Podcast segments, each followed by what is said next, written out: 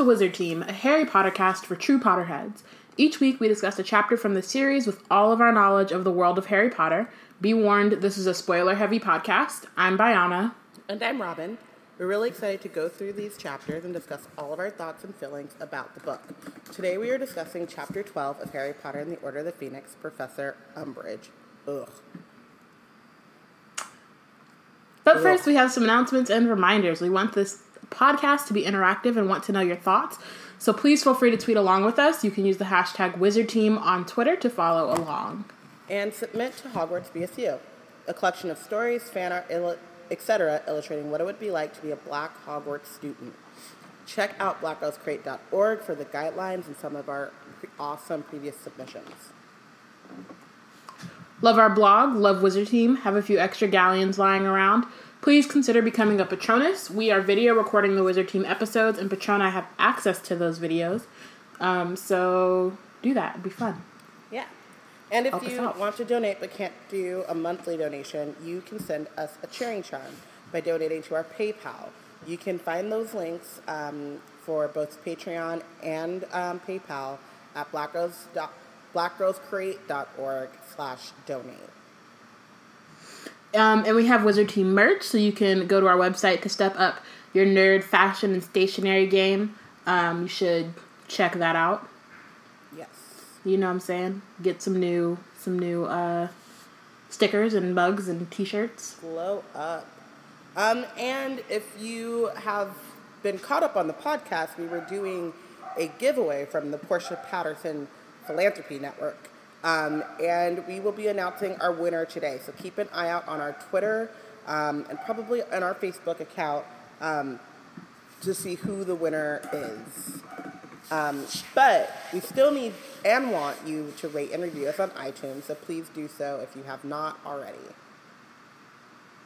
Um, also, subscribe to Black Witches Weekly, our newsletter curated by Wizard Bay Deborah, with nerd news and links to what's been going on. So, if you want to be in the know and just, you know, generally bless your life, be sure to subscribe. And you can do that at blackgirlscreate.org.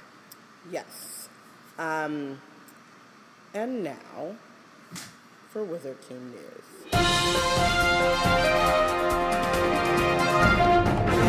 So, register for Cursed Child um, New York tickets if you have not already by tomorrow, October 5th. That's the deadline um, to register for to get your tickets.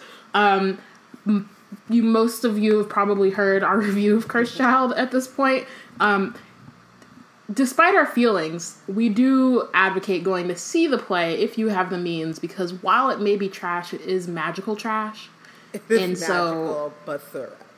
like it's it's magical so Yeah. i would you know like i think even whether you've read the um read it or not or whatever your thoughts are about it like it is worth it to see i think But um, don't even though the actual plot is not debt or anything like that to see Yeah. it.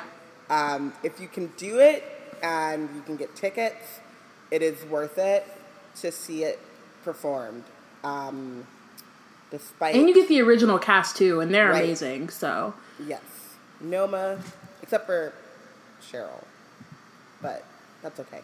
Um, and you get scorpius too you get the original Or Scorpius and the actual i was gonna say the actual actor that's not his name he's like amazing a national, an international treasure. Um, I was gonna say a national treasure, but he's not American. Um, and this is an American centric. I mean, that's what we are. Okay. Anyway, um, new Harry Potter book is coming out about the wands, y'all. All about wands, wands on wands on wands. And let me tell you, I'm getting it. I don't know how. I don't know when. I gotta get some cash, but that's cool. Figure it out. But a whole book, a whole book on the wands the wand lore, who has which wand. It looks like a lot of those like behind the scenes books. I don't know if you've seen like the artifacts and um, magical Yeah. things of Harry Potter, and then there was another one about like the creatures and it wasn't. It's not Fantastic Beasts and stuff, but it's more centered around like the movies and the behind the scenes things. It looks to be more in that vein. which is which is cool but i hope they have some kind of something from like ollivander or you know what i mean Yeah. like or some like history of ollivanders and grindelwald and like i'm not grindelwald sorry Gregorovitch um and like that kind of thing that would be kind of cool Also, speaking of books, Prisoner of Azkaban Illustrated Edition came out yesterday. So if you hadn't pre-ordered like me, or if you just you know forgot it didn't pop up on your calendar because technology doesn't love Wizard Team, it came out. Hit up Amazon, hit up Barnes and Noble, get some in your life. Prisoner Like of Azkaban, I'm super excited. I'm really serious. excited about it. I'm And Remus and And like the Whomping Willow the shrieking and Shack. And the night bus is like the cover and it looks amazing. Oh. I'm very excited to get it. Buckbeak. I'm excited. I Oh yeah. also There's just so much. There's so I much. forgot. That's yeah. But I'm excited. And then you had said like, but it's a trip to Barnes and Noble, and then I got even more excited, even though I should. Exactly. Cuz I'm like I know I'm going to go for and that and then I'm going to buy at least another book. So, I bought a Yay book for spending that I literally was doing the math on. I can't get to it for at least six months.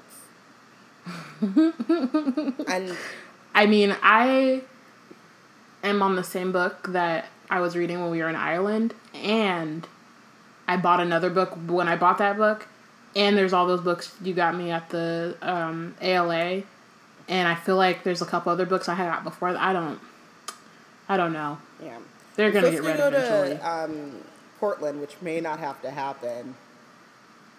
But whenever I would go to Portland, I would end up at Powell's bookstore, and I have a whole stack of books just from those trips that I haven't touched. And you know what I'm doing instead? Rereading all 10 Mercy Thompsons. I mean, part of me like I used to feel bad about like how I fell off on reading. But also I just like books. So even if I don't read it or don't get Yeah. to it in like a timely manner, like the fact that they just kind of are around makes me calmer and just like generally happier. So I think that yeah, I mean, You guys can't see. I also have a billion the book books. I'm holding up right now. Yeah. was literally a therapy book. As in, had a really rough session, was really sad. There's a bookstore right by my doctor's office, and I bought this. Also, I bought this a couple of minutes after my brother was like, "Okay, I put some money in your account so that you can go to dinner." And I bought this book. I don't even feel bad about it. I mean, No, I mean, I think buying books is therapeutic. Reading them is therapeutic. Just like sitting in their vicinity, like I maybe or I try to at least once a month just go to Barnes and Noble and like I, I'll always come out with like two to three books, but I also go just to like sit there You know what you And where just, you like- do that at and not spend money? at the library. I know, but I expect to buy the books and I want to own my books. I don't want to have to give them back after I've read them. So Sounding a lot like I have a thing about that. I like libraries. I think they are amazing. I just have a thing about needing to own books and turn my own house into a library. So it's just a Um, thing that I do. Our aunt Um, was visiting and she said the same thing, and I was like, "Yeah, we're so related. You're my real mom." That's you know that's fine. Yeah. But I just I can't wait to get all the books that are in my mom's house that I have like lining the walls. All the organization is messed up, and I just have to like ignore it whenever I go home now. But I can't wait to bring them here and then get a really nice bookshelf or two or three, and then I need a bigger bookshelf. My books are taking over. I'm okay with it. There's like this um, line in Sex in the City. I don't know why I thought about this, but like Carrie is like losing her apartment, and she calculates the cost of like all the stuff in her closet, and she's like, "I will literally be the old lady who lives in her shoes because like she the amount of money she spent on like clothes and like high couture she could have bought her like purchased and owned her apartment." And I'm thinking that might be me. But a lot of these books Yeah. I did get for free. Um, a lot of them I got, you know, good deals on. That's good. Doesn't, yeah. I just I always am like I go to to the store for like a specific reason, and then I go I beeline to that book, and then I'm like, all right, got that. Now let's have a look around. Following Let's read some some back of the covers. Let's let's look at these. What's going on here? You know. And yeah, it's it's problematic, but I am who I am, and I've been this way for a very long time. And Yeah. you know, only difference is now I'm spending my own money and not my parents. That that is a huge difference though, and it really matters. Okay. It is. Magical it is a really big difference, but it's not why we're here. Oh, But we should have a book podcast at some point, clearly. Um, we should have a podcast about just like nerd shit. Just about books and not reading them, but just buying them and be like, hey, so, So, today I bought this right, book. and okay, so here's a great- Seems really cool, but I'm never going to get to it. Here's a great thing um, that I suggest you all read.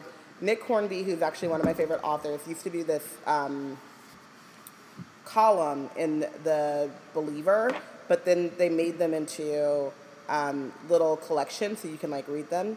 And I think the first one is called the stuff I, the stuff I've been reading was the column that he wrote. And it would be the list of the books he read, or the books he bought, and then the books he read. And sometimes, like, the books he read would be so wildly different than the books he bought. And, like, I think it's called, the mm-hmm. first one's called Stuff I've Been Reading, but there's been, like, four collections now. Like, the last one was, like, more baths, less, less talking. But it was so funny because he's like, I got really into history, and you can see his, like, list of, like, all of these like biographies and whatever and then like he would read like some like novel that wasn't even on the thing and that yes is me i bought a It's great. I just came up with a, a title for the book podcast about buying lots of books and not reading them. the two to the the god i hope i read this list I was thinking, it's like, what are we, in parentheses, not reading? yes And then we just talk about things like, I bought this book and it seems really awesome and I haven't read it. Or like, you know, I'm two chapters in and I love it, but who knows when I'm going to go back to it. Brandon Taylor I'm very excited on about this now. Twitter had this whole like list of questions, and then we have to move on um, about short story collections, and it just really got me thinking, you know. And it was like, how important is it? Like, do you read? How do you get collections? Do they need to be anthologies? Um, I think one of the questions is like, how important is it that all of the stories in the collection um, flow together? If it's like a consistent theme, or can they be like really different?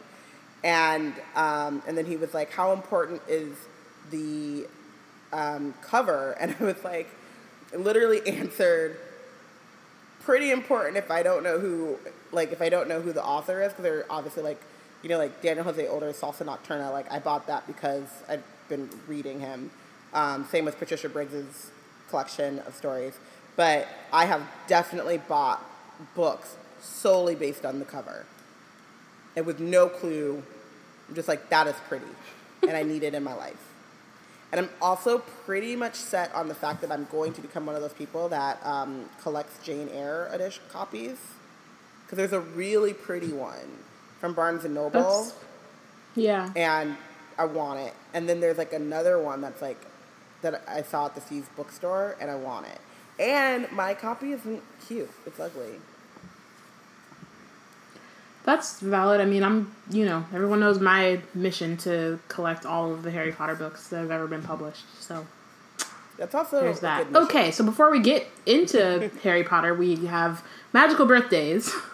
Um, Oh yeah, that's it. so, man, Monday was Wizard Bay Deborah's birthday. So shout out to Deborah. Happy birthday. I know like at this point it's been like a whole week because she's in Japan. Yeah. But still. Um, happy birthday to Deborah. And Big then friend. today is Mag- and today is McGonagall's birthday. So it's Libra season now. So shout out to, to the Libras. to one of the best to ever done Um, it. To ever did done it. Yep. um, and now we're getting into this chapter. Do we have to?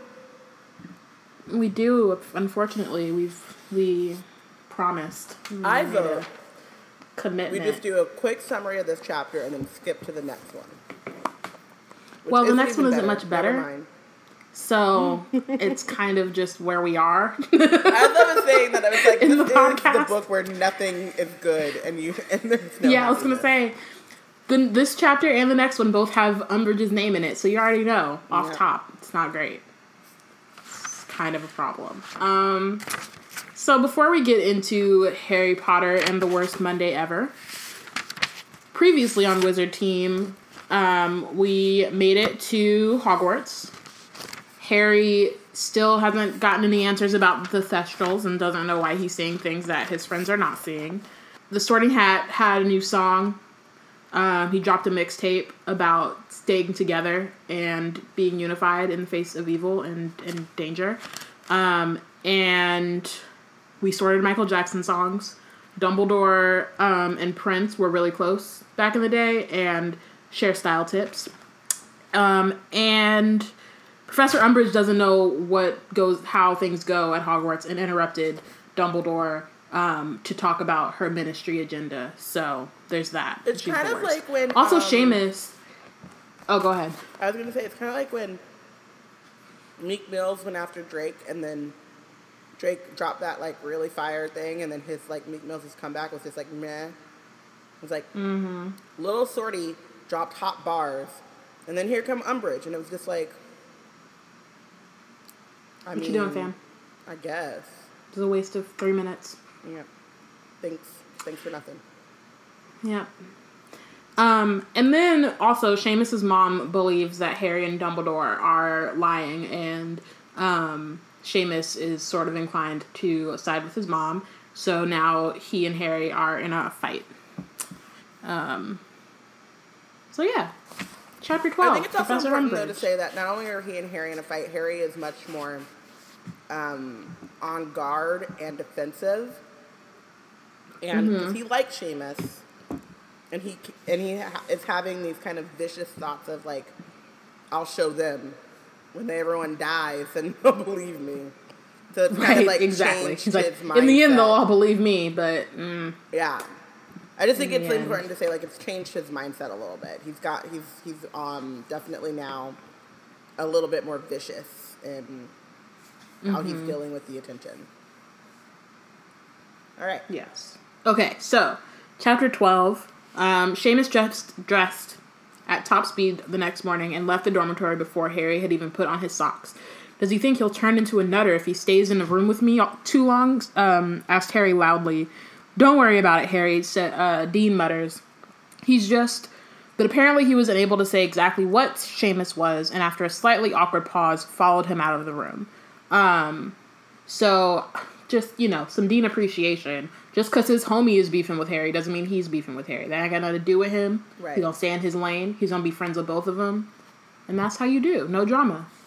No more no more drama in my life. I I don't know. It's okay. Okay. Um, Neville and Ron both gave Harry, it's his problem, not yours, looks, but Harry was not much consoled. How much more of this was he going to have to take? Um, so they go downstairs, and Hermione says, What's the matter? Um, but before she could, like, fully, you know, give Harry her attention, she notices um, a large new sign that had been put up on the notice board and it says galleons of galleons. Pocket money failing to keep pace with your outgoings. Like to earn a little extra gold? Contact fred and george weasley gryffindor common room for simple part-time virtually painless jobs we regret that all work Virtually. is undertaken at the applicant's own risk Virtually. um, which it's and it's still you're still taking a risk so this is a little bit contradicting That's just not a job notice that I'm responding to. No, not me. Well, but but but they are in the Gryffindor common room. So I mean, we're not Gryffindors. We wouldn't do that shit. I'd be like, that looks sus. Mm, not I. yeah.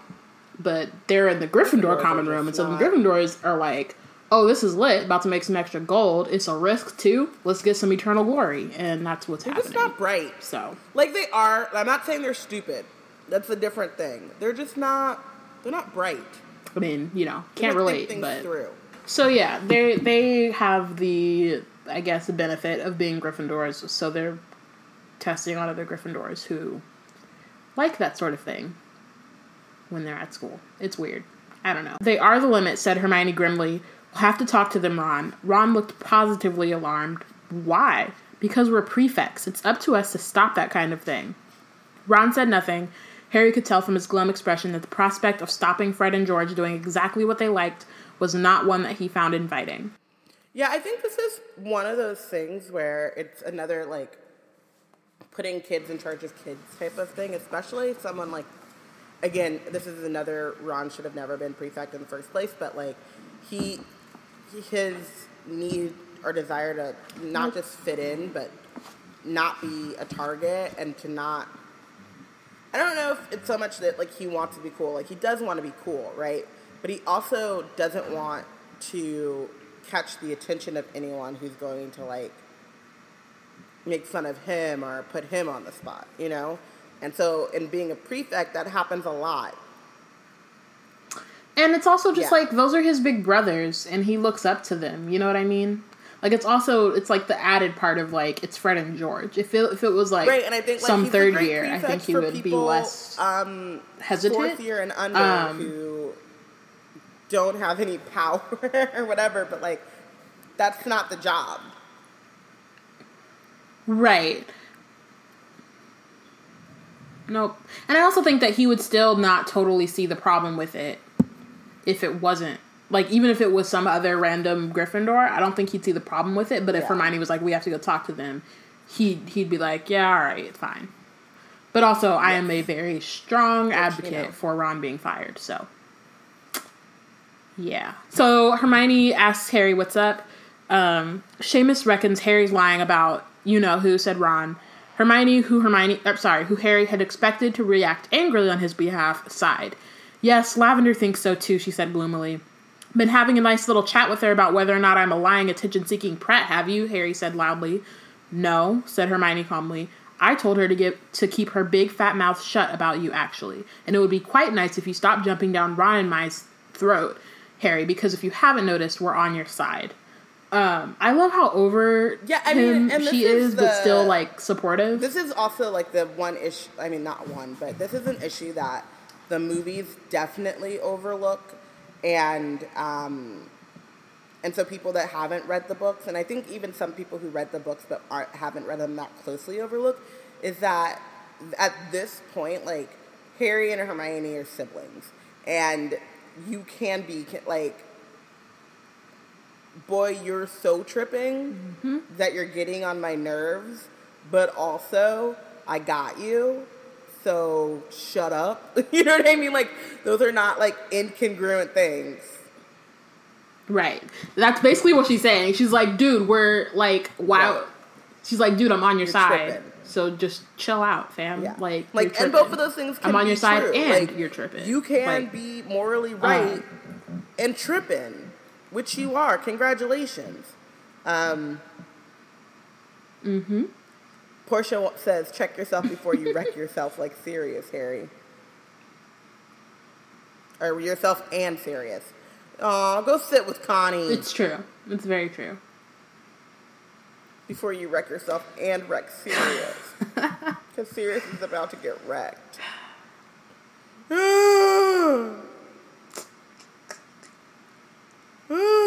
If it makes you feel any better, we have like six months. Right? Yeah. Yeah. Like six months. I'm sorry. Let's move on. Um, there was a short pause. Sorry, said Harry in a low voice. That's quite all right, said Hermione. Um, then she shook her head. Don't you remember what Dumbledore said at the end of the at the end of term feast last year? Um, Harry and Ron both looked at her blankly, and Hermione sighed. About you know who. He said, "His gifts for spreading discord and enmity is very great. We can fight it only by showing an equally strong bond of friendship and trust."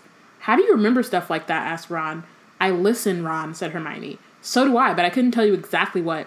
Um, and before Hermione cuts him off, um, part of it is like, yeah, she listens, but I think and I've I think I've said this before. Like, she has a Yeah. photographic memory. There's no other way. like she has. There's no way. There's no way. It's been like two months. There's no way you remember something Level with that. Like that you could just quote specifically. Right. Like you could be like, oh, remember when he said that thing about you know you got to be friends because that's what Voldemort goes after. Cool. Like that's you know that's Yeah. different than quoting verbatim. Also, I will say this is what they took from. So the scene where Luna and Harry are talking about the thest- or, uh, at the, by Yeah. the Thestrals, and Hermione and Luna's like, I think he'd want them to divide, or he'd want to divide us, or something like that. Um, that's where this comes from. But give Just it to Luna because So we're clear. Mm, I I like Luna. I don't like that scene. I also really don't like that movie. So We have I time. could have done without we'll it get there. because there are other moments that we could have just said We have time. Other moments with Luna that we could have had. That's all I'm saying. Okay, let's move on. Um, The point, said Hermione loudly, is that this sort of thing is exactly what Dumbledore was talking about. You know who's only been back two months and we've started fighting among ourselves, and the Sorting Hat's warning was the same stand together, be united. And Harry said it last night, uh, retorted Ron. If that means we're supposed to get matey with the Slytherins, fat chance. Well, I think it's a pity we're not trying for a bit of inner house uni- unity, said Hermione crossly. Which, exactly. And, you know, part of that is not. It's not one sided. Like, the Slytherins do have to be willing to reach out and be friends with the Gryffindors, and I'm sure there are Yeah. some. Like, I think when they say the Slytherins, they're thinking of Malfoy and Crabbe and Goyle, but that's. And Pansy, that's four people out of an entire house. Like, there has to be someone there that you could be like, hey, what's But- up? And what's also going on? there has to We should be friends, like- like we said before, like it doesn't have to just be Slytherins. Like they Mm-hmm. go to the most extreme. Well, if that means we gotta be friends with the Slytherins, then like go find a Hufflepuff, go find a Ravenclaw, and chill. Right. And then maybe you work your way towards the Slytherins, but also don't have like animosity towards them. And so like going way back to when we first met Malfoy and stuff, and we were both like, if I don't like you, I just don't mess with you. Like, I just leave you, I let you live your life, and I live my life. Like, just start there. Start there. Stop That's really easy. antagonizing That's so. I mean, mm, it's not with Malf. It's not easy with Malfoy only because my dude is waiting around corners Every corner. and behind closets and like in the like behind the tree in the little suit of armor. He's waiting just to pop out and be like, "Aha!" I'm the worst. What's up with you, Potter? Like, my dude is kind of stalking Harry, but besides that, leave him alone. Let him Yes. be. Um, So they reached the marble staircase, and a line of fourth year Ravenclaws were crossing the entrance hall. They caught sight of Harry and hurried to form a tighter, a tighter group as though frightened he might attack stragglers. Yeah, we really ought to try and make friends with people like that, said Harry sarcastically. I mean, that was a lot. But He's like, is Harry known for being dangerous and volatile and like, I'm gonna attack you? That seems like. I do, I do agree with that. I'm not by any means gonna like defend like that kind of behavior, but it, also at a certain point, like Harry needs to know himself enough to know that that's ridiculous, and hmm like I just feel like there's bigger fish to fry than the the Ravenclaws who you know what I mean, like when it's Umbridge or I mean, I think part of it, right, is that. That's true, but I think part of it, right, is like these are microaggressions. Yes. Yeah. Um, and so it's you know he just got through with that whole thing with Seamus all the way like on his trip to Hogwarts. There have been people whispering about him and like get cutting eyes at him and like hurrying to get a closer look or tight forming tighter groups to run away or like that first year who got super scared when he saw him. Like those kind of things have all been happening in like very quick succession for the last like two days. Um, and so I think it's just like another thing to add on. yeah, and it. I, I don't Um, disagree with that. I think so- my um, my initial reaction to this though is you have to and I, I think I said this before when it's like it's unfair that like this is the onus is put on the person, like on the victim and not like the society, but you when you're going through things like you have to steel yourself and protect yourself from certain things. Like you have to put on a suit of armor because like the challenges that he faces are so much bigger that if he lets and like the microaggressions he lets him be like chip away at him and chip away at him and then he's not able to like steel himself for like the actual like big threats.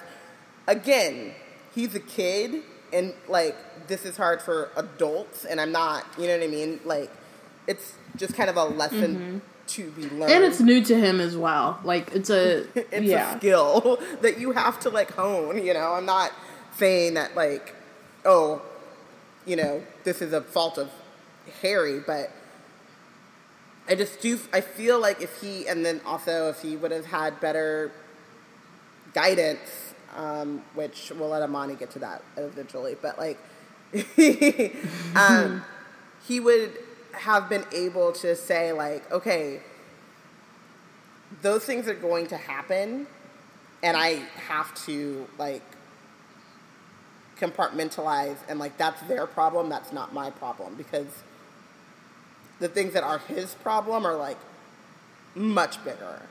And by letting these little microaggressions chip away at him, it makes him less, it like lessens his fortitude against the big things that are coming. Right. Um. mm, okay, so they go into the Great Hall um, and check again to see if Hagrid is back, and he's not. Um, Dumbledore didn't even mention how long Grubbly Plank was staying. Harry says, "Maybe," said Hermione. "What?" said Harry and Ron together. Maybe he didn't want to draw attention to Hagrid not being there. What do you mean, draw attention to it? said Ron. How could we not notice? Um, which is kind of true. I mean, Hagrid is a big part of Hogwarts, so it makes sense. But also, drawing attention to Hogwarts to Hagrid not being there could also potentially draw attention to like plans that are But it's happening. also so. he's a big part um, of Hogwarts for them. Like if you look at like Luna's reaction, well, and stuff, for them, but I think I'm thinking for Umbridge.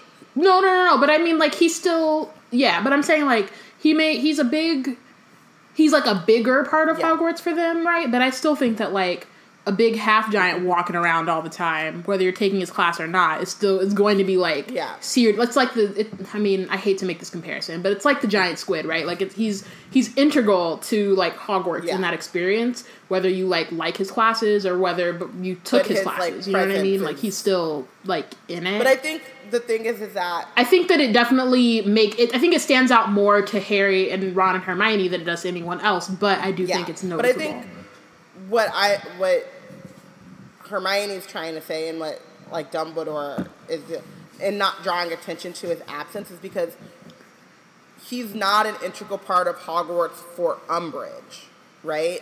And so if everyone else makes a big deal True, about Hagrid, mhm. it's Hagrid, then Umbridge is going to be like, oh, this is not normal. Where's. Hagrid? Where's Hagrid? What's going on? You know, which kind of happens anyway when he comes Right. back because he comes back super Hagrid like, but still. so, um, so Hagrid like. Um, so Angelina appears. I do want to say really quickly that she's described as a tall black girl with long braided hair. Um, I don't know that we've talked about this on that podcast on this podcast before. Um, but black is not a description. I don't know what she looks like. nope. Just because she's black doesn't mean. What does that mean? It doesn't mean anything. I mean, she's No one I else mean, has been described as white. is Is, she- all I'm saying. Is her is her face Like- round? Is it oval? Is it heart shaped? Is she plump? I mean, I'm assuming she's in shape because she plays Quidditch, but Quidditch is really just flying on a broom. So, you know, Mm-hmm. like, Like does she have freckles? Is she light skinned? Is she dark skinned? Is she medium complected? Like, what co- if she went to Fenty Beauty? What would her color palette be? These are Right. things. these are all things. These are all things that that that are important. Does she and have like, warm I mean, you, know, brown eyes? you don't have to be like cold she was eyes? Is she right. And I mean, you don't have to go into like this this girl with like chocolate complexion and perfect nails and wide nose and but just like saying that somebody's black does not really mean anything got other than that braids. they're black. Like Robin and I are are related. Like we got same blood and we don't look identical. like so I just I feel like there needs to be and this is not just for Joe and, you know, also kind of just taking into account when this was written, but even still, no, there's no excuse. Um, but there are still books that come out now that have race as description or ethnicity as description, and that doesn't actually mean anything. So, And then also then putting that out there as a The reason PSA. why people can get all upset about a black Hermione because Hermione is described bushy hair, big teeth, smart, and that's a descriptor. Even though Mm-hmm. she doesn't describe her color, she could be any of those. I mean, and also bringing that into account, she explicitly says certain people are black and uses that as a descriptor and does not say it for the people who are like default white, um, which is another problem and another thing that a lot of books do. Um, so if you're an aspiring writer, you are in the middle of your manuscript, you got a publisher, you like about to win at life and everything, you know, congratulations.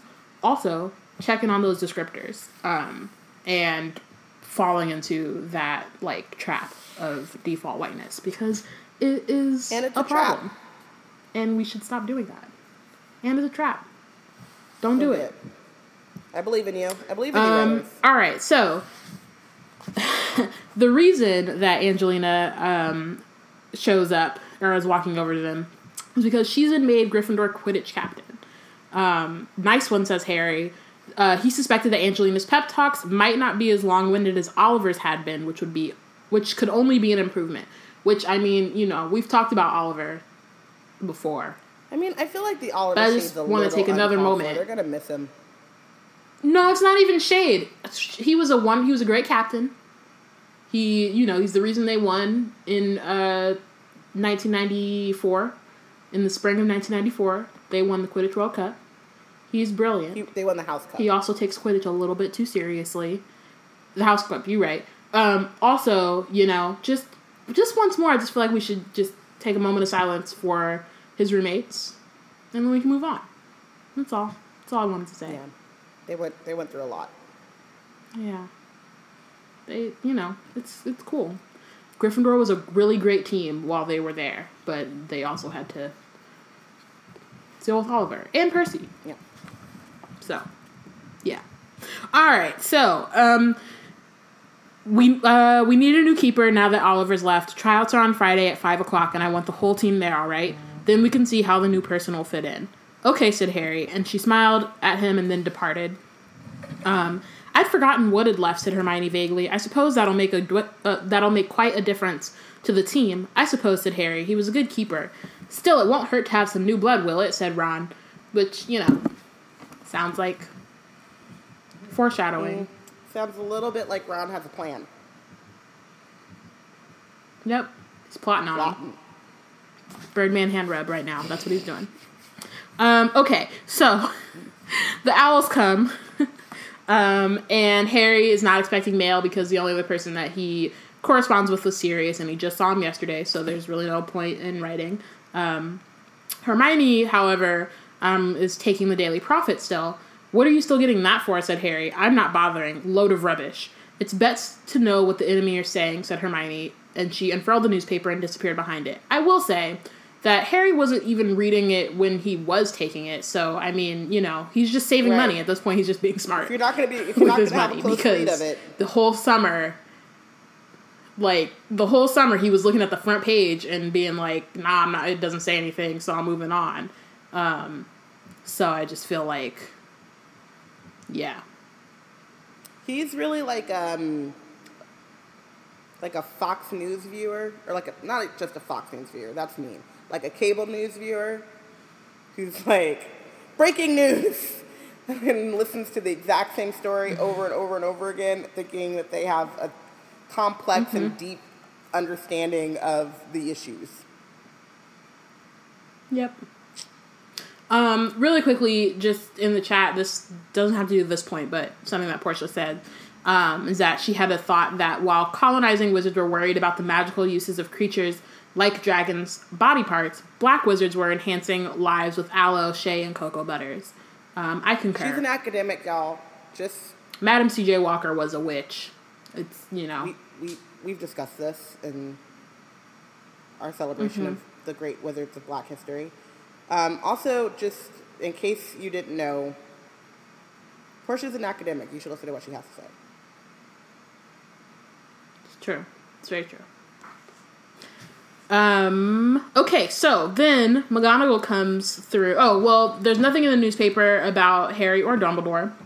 Um, and then McGonagall comes through um, with some bad news. So, yeah. Um, look at today, groaned Ron. History of magic, double potions, divination, and double defense against the dark arts. So on their Monday, their first day back to Hogwarts, they've got Binns, Snape, Trelawney, and Umbridge. It's bad. Like just having Snape and Umbridge in the same day feels like cruel and unusual punishment, and then you have to add like two more incompetent teachers, and I just feel like There's nothing really to like. I mean, you know, scheduling is a difficult job.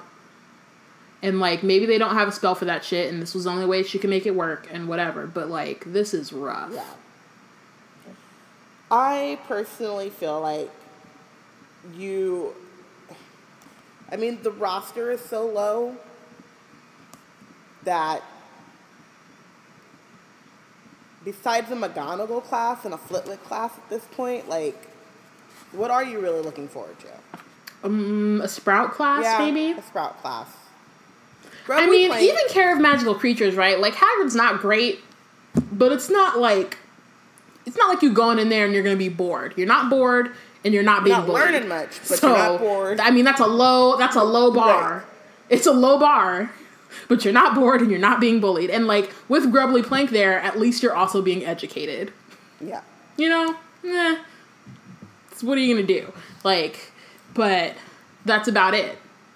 I mean, that is like half their class, right? Like half their classes. They're taking eight of them, Yeah, right? something like that. So fifty percent ish because Hagrid's class is still not great, but you're not bored and you're not bullied. So I love that that's the standard. You're not bored and you're not bullied. right, right. We gotta do better, Hogwarts. It's a, it's a bit. Um, we really do. We really do. Oh man, this is rough. I'm not send. I'm not sending Aminata. We gonna get. She's gonna get her a letter, and I'm gonna be like, mm, "Girl, we gonna have to do some research first. oh my goodness. not worth it. Yee, yikes. It's not. Um. So Ron says, "I wish Fred and George would hurry up and get those skiving snack boxes sorted." Do mine ears deceive me? said Fred, arriving with George. Hogwarts prefects surely don't wish to skive off lessons. Look what we've got today, said Ron grumpily. This is the worst Monday I've ever seen. Fair point, little bro, said Fred. You can have a bit of nosebleed nougat if you or cheap if you like. Why is it cheap? said Ron. Because you'll keep bleeding until you shrivel up. We haven't got an antidote yet. Listen. Um, said George. Cheers, said Ron moodily, but I think I'll take the lessons. Hmm. Yeah. Yeah, you What- don't want to lose all your blood. Although with Madame Pomfrey there. no. No. Because then you have to go and tell Madame Pomfrey what you did. Do you? She's not going to give you like a. She's not going to check to see what you've eaten. In my head canon, Madame gonna Pomfrey stop is the let nosebleed. you sit there. Oh, so you did this to yourself? Sh- well, no, but she doesn't have to know that you did it to her to yourself. That's the point. No one knows about the sky. You would have to know yet. though to um, help because it's a magical like injury. You need to know the magic that caused it to reverse it. Mm, I don't think so. Hermione went to Madame Pomfrey as a cat. And she fixed that shit with no questions asked. So I think a nosebleed, it'll be fine. All right. She was a literal cat. Like, there was clearly some shit going on, and she didn't ask a question. So, I She's a real one. Hermione's black, and she likes her. um, I mean, it could be all of those things. um, so speaking of your skiving snack boxes, said Hermione, you can't advertise for testers on the Gryffindor notice board. Says who? said George, looking astonished. Says me, said Hermione, and Ron. Leave me out of it, said Ron hastily. Um, so, Ron. Just go hand in your badge. Like, just go talk to McGonagall and be like, look, I know Dumbledore saw something in me, but I don't really think I'm up for it. So, why don't you go give this to Dean? He'd be really great. And move on with your life. This is really bothering you. I think that would be a great idea. It's annoying.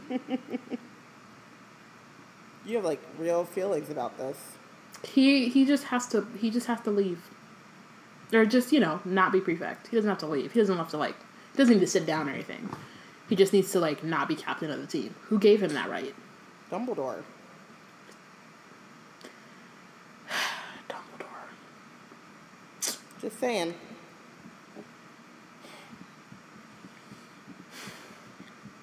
Every time I want to love you, Dumbledore, you do stupid stuff like this. Why are you like that? Um. this? So. Um, okay. Okay, ahead. I was gonna say Hermione glared at him. Fred and George sniggered. You'll be singing a different tune soon enough, Hermione. You're starting your fifth year. You'll be begging us for a snack box before long. And why would starting fifth year mean I want a skiving snack box? Asked Hermione. Fifth year is OWL year. So, so you've got your exams coming up, haven't you? They'll be keeping you your noses so hard to the grindstone that they'll be rubbed raw. Half of our year had mi- minor breakdowns coming up to OWL, said George happily. Tears and tantrums. Patricia Stimpson kept coming over faint. Kenneth Towler came out in bo- boils, you remember? That's because you put a Bulbadox powder in his pajamas. Oh, yes, said Fred grinning. I'd forgotten. Hard to keep track sometimes. Portia has a thing about So Fred, and it's true. It's It's, very true. I will say, I still stand by my theory that like even if Fred is the one who like executes the situation, like George has a say in it. I like George is one of those silent, cruel types where he's just like, "Yeah, we should do this," and then he just stands on the side. this sounds That's though like that's my Fred personal- on his own thing. because George is reminding him It does a little bit. I also am wondering what Kenneth Towler did. he did something he shouldn't. Like, what were you doing, fam? He did something. That's not. he got I mean, on the wrong side of the wrong one. hate to blame the victim, but I just Way the victim blame though. it's been sick. It's been at that point. It'd been five years. You know not to mess with friends. What's wrong with you, fam? Um, also, the other thing I want to say is that we did get two other um, names from uh, their year. Yeah. I'm a, I don't know what house Patricia is in, but Kenneth I'm assuming is a Gryffindor because He had access to his he, they had access to his pajamas. Yeah, so that's cool. We have um, they live with Kenneth and two other people probably. Lee. So it's lit. Oh yeah, Lee. Duh. So we have one other person. Lee, Kenneth, Fred, and George, and Sounds someone like else who, else else who I hope is Kenneth's friend. really, Lee, Kenneth, Fred, and George. What's like the That sounds like a rap Mil- not Milli uh, Bell Biv DeVoe? No, New Edition. Kenny and Mike, something. Know it? what? Boyz II Men. Oh, that's New Edition. Ronnie, Bobby, Ricky, and Mike. Bobby, I, that's Ricky, not and what Mike. Kenneth, Lee, Fred, and George sounds like. Fred, Though. George, Kenny, and Lee. If, you, if I like the girl, who cares who you like? Sorry. I tried. Okay. Anyway, it's it's fine. Um. So anyway, it's a nightmare of a year. The f- the fifth," said George. If you care about exam result- results anyway, Fred and I managed to keep our spirits up somehow. Yeah, you got what was it? Three OWLs each. Um. So does that mean they're only taking three classes? That seems like a really light schedule. Yep. I feel like But, though you you, know. probably That's cool because it gives them more space to like take. to like do what they actually want. Yeah, to do, but I also feel like they probably can take because like when Harry wants to take potions, and it's like, oh, you got outstanding, but you needed an exceeds expectations type of thing. Um, I don't. It just says you got three. I'm assuming that means that they got. That means Huh? you passed. That means they passed. But when they say they got three OWLs, those are the ones that they passed. So if they got exceeds expectations, acceptable or outstanding. Um, Yeah, so I feel like though there might there must there might be some like remedial charms or something if you didn't, you know what I mean? Because like in college, for example, Well- there was like a um, a math class that you could take. I know that I a friend told me about it. I don't know, but uh, so, um, that if Okay. you um, it, it didn't count like you didn't get like credit for it, but you needed it to say that like I can do to like graduate, so you could say like I can, I am capable of like a level of math that like mm-hmm. we don't want anyone with this diploma to like not be capable of. Forget what it's called, but it's like level setting courses, I guess. It's like you're not gonna major in this thing and you're not gonna be amazing, but like you could at least like understand basic concepts and things like that. So maybe they have to do some of mm-hmm. those. I mean, you know, I think that's a that's a nice sentiment. But it's Hogwarts. We're at Hogwarts. and also, it'll say in like a little bit, like it, or like even just thinking forward to Half Blood Prince, like there are classes that Harry could no longer take, like he had to drop because he didn't pass them. You know what I mean? Like it was that was what it was. Or even like Neville at the end, he or in the next book, he didn't pass transfigure or he didn't get like above a certain um, grade in transfiguration, and McGonagall was like, "Nah, you can't take my class." So sorry. Yeah. Um. So yeah, I think they're just taking three classes, but they also don't really care, right? Because they say, or Fred says that they feel that their futures lie outside the world of academic achievement. Um, we seriously debated whether we were going to bother coming back for our seventh year, said George brightly. Now that we've got, but he breaks off at a warning look from Harry, um, and changes direction and says, "Now that we got our OWLs, I mean, do we really need our?" I don't really want to spell out that whole acronym, so I'm just saying newts because it's easier. Any Any WTs? No. Um, do we really need newts? Um, but we didn't think mom could take us leaving school early, not on top of Percy turning out to be the world's biggest prat. So, you know, they're they're Yeah. considerate. They think about family and things. familial obligations. Um, we're not going to waste our last year here. Yeah. Um, we're not going to waste our last year here, though, said Fred. We're going to use it to do a bit of market research, find out exactly what the average Hogwarts student requires from his joke shop, carefully evaluate the results of our search, and then produce the products to fit the That demand. is such like good They're not taking a. business Are they taking a business class? Because I was going to say because they're not like. Is there like a magical business class that we don't know about? Because they are on top of it, and if that's just them and their like instinct, that's interesting. Yeah, I mean, I wondered that too because um, Maggie Brevig, when she did her public and private sector thing, like there are there are very few options that you can go into leaving um, Hogwarts. There's public um, service, working at the ministry, um, things like that, and then small businesses like small mom and pop type shops and things. And so you do need to have a certain amount of like business acumen for like is there an Mm-hmm. entrepreneurship course that they should be taking in their seventh year? You know? I think a lot of it does come to like a lot of people do apprenticeships in this world, I would assume. But yeah, it would be nice. Otherwise they're just geniuses. I mean, yeah, I think that might just be what it is. Because, like uh, Toya says, Hogwarts doesn't even have a basic health class. So, you that know, we know I just, of.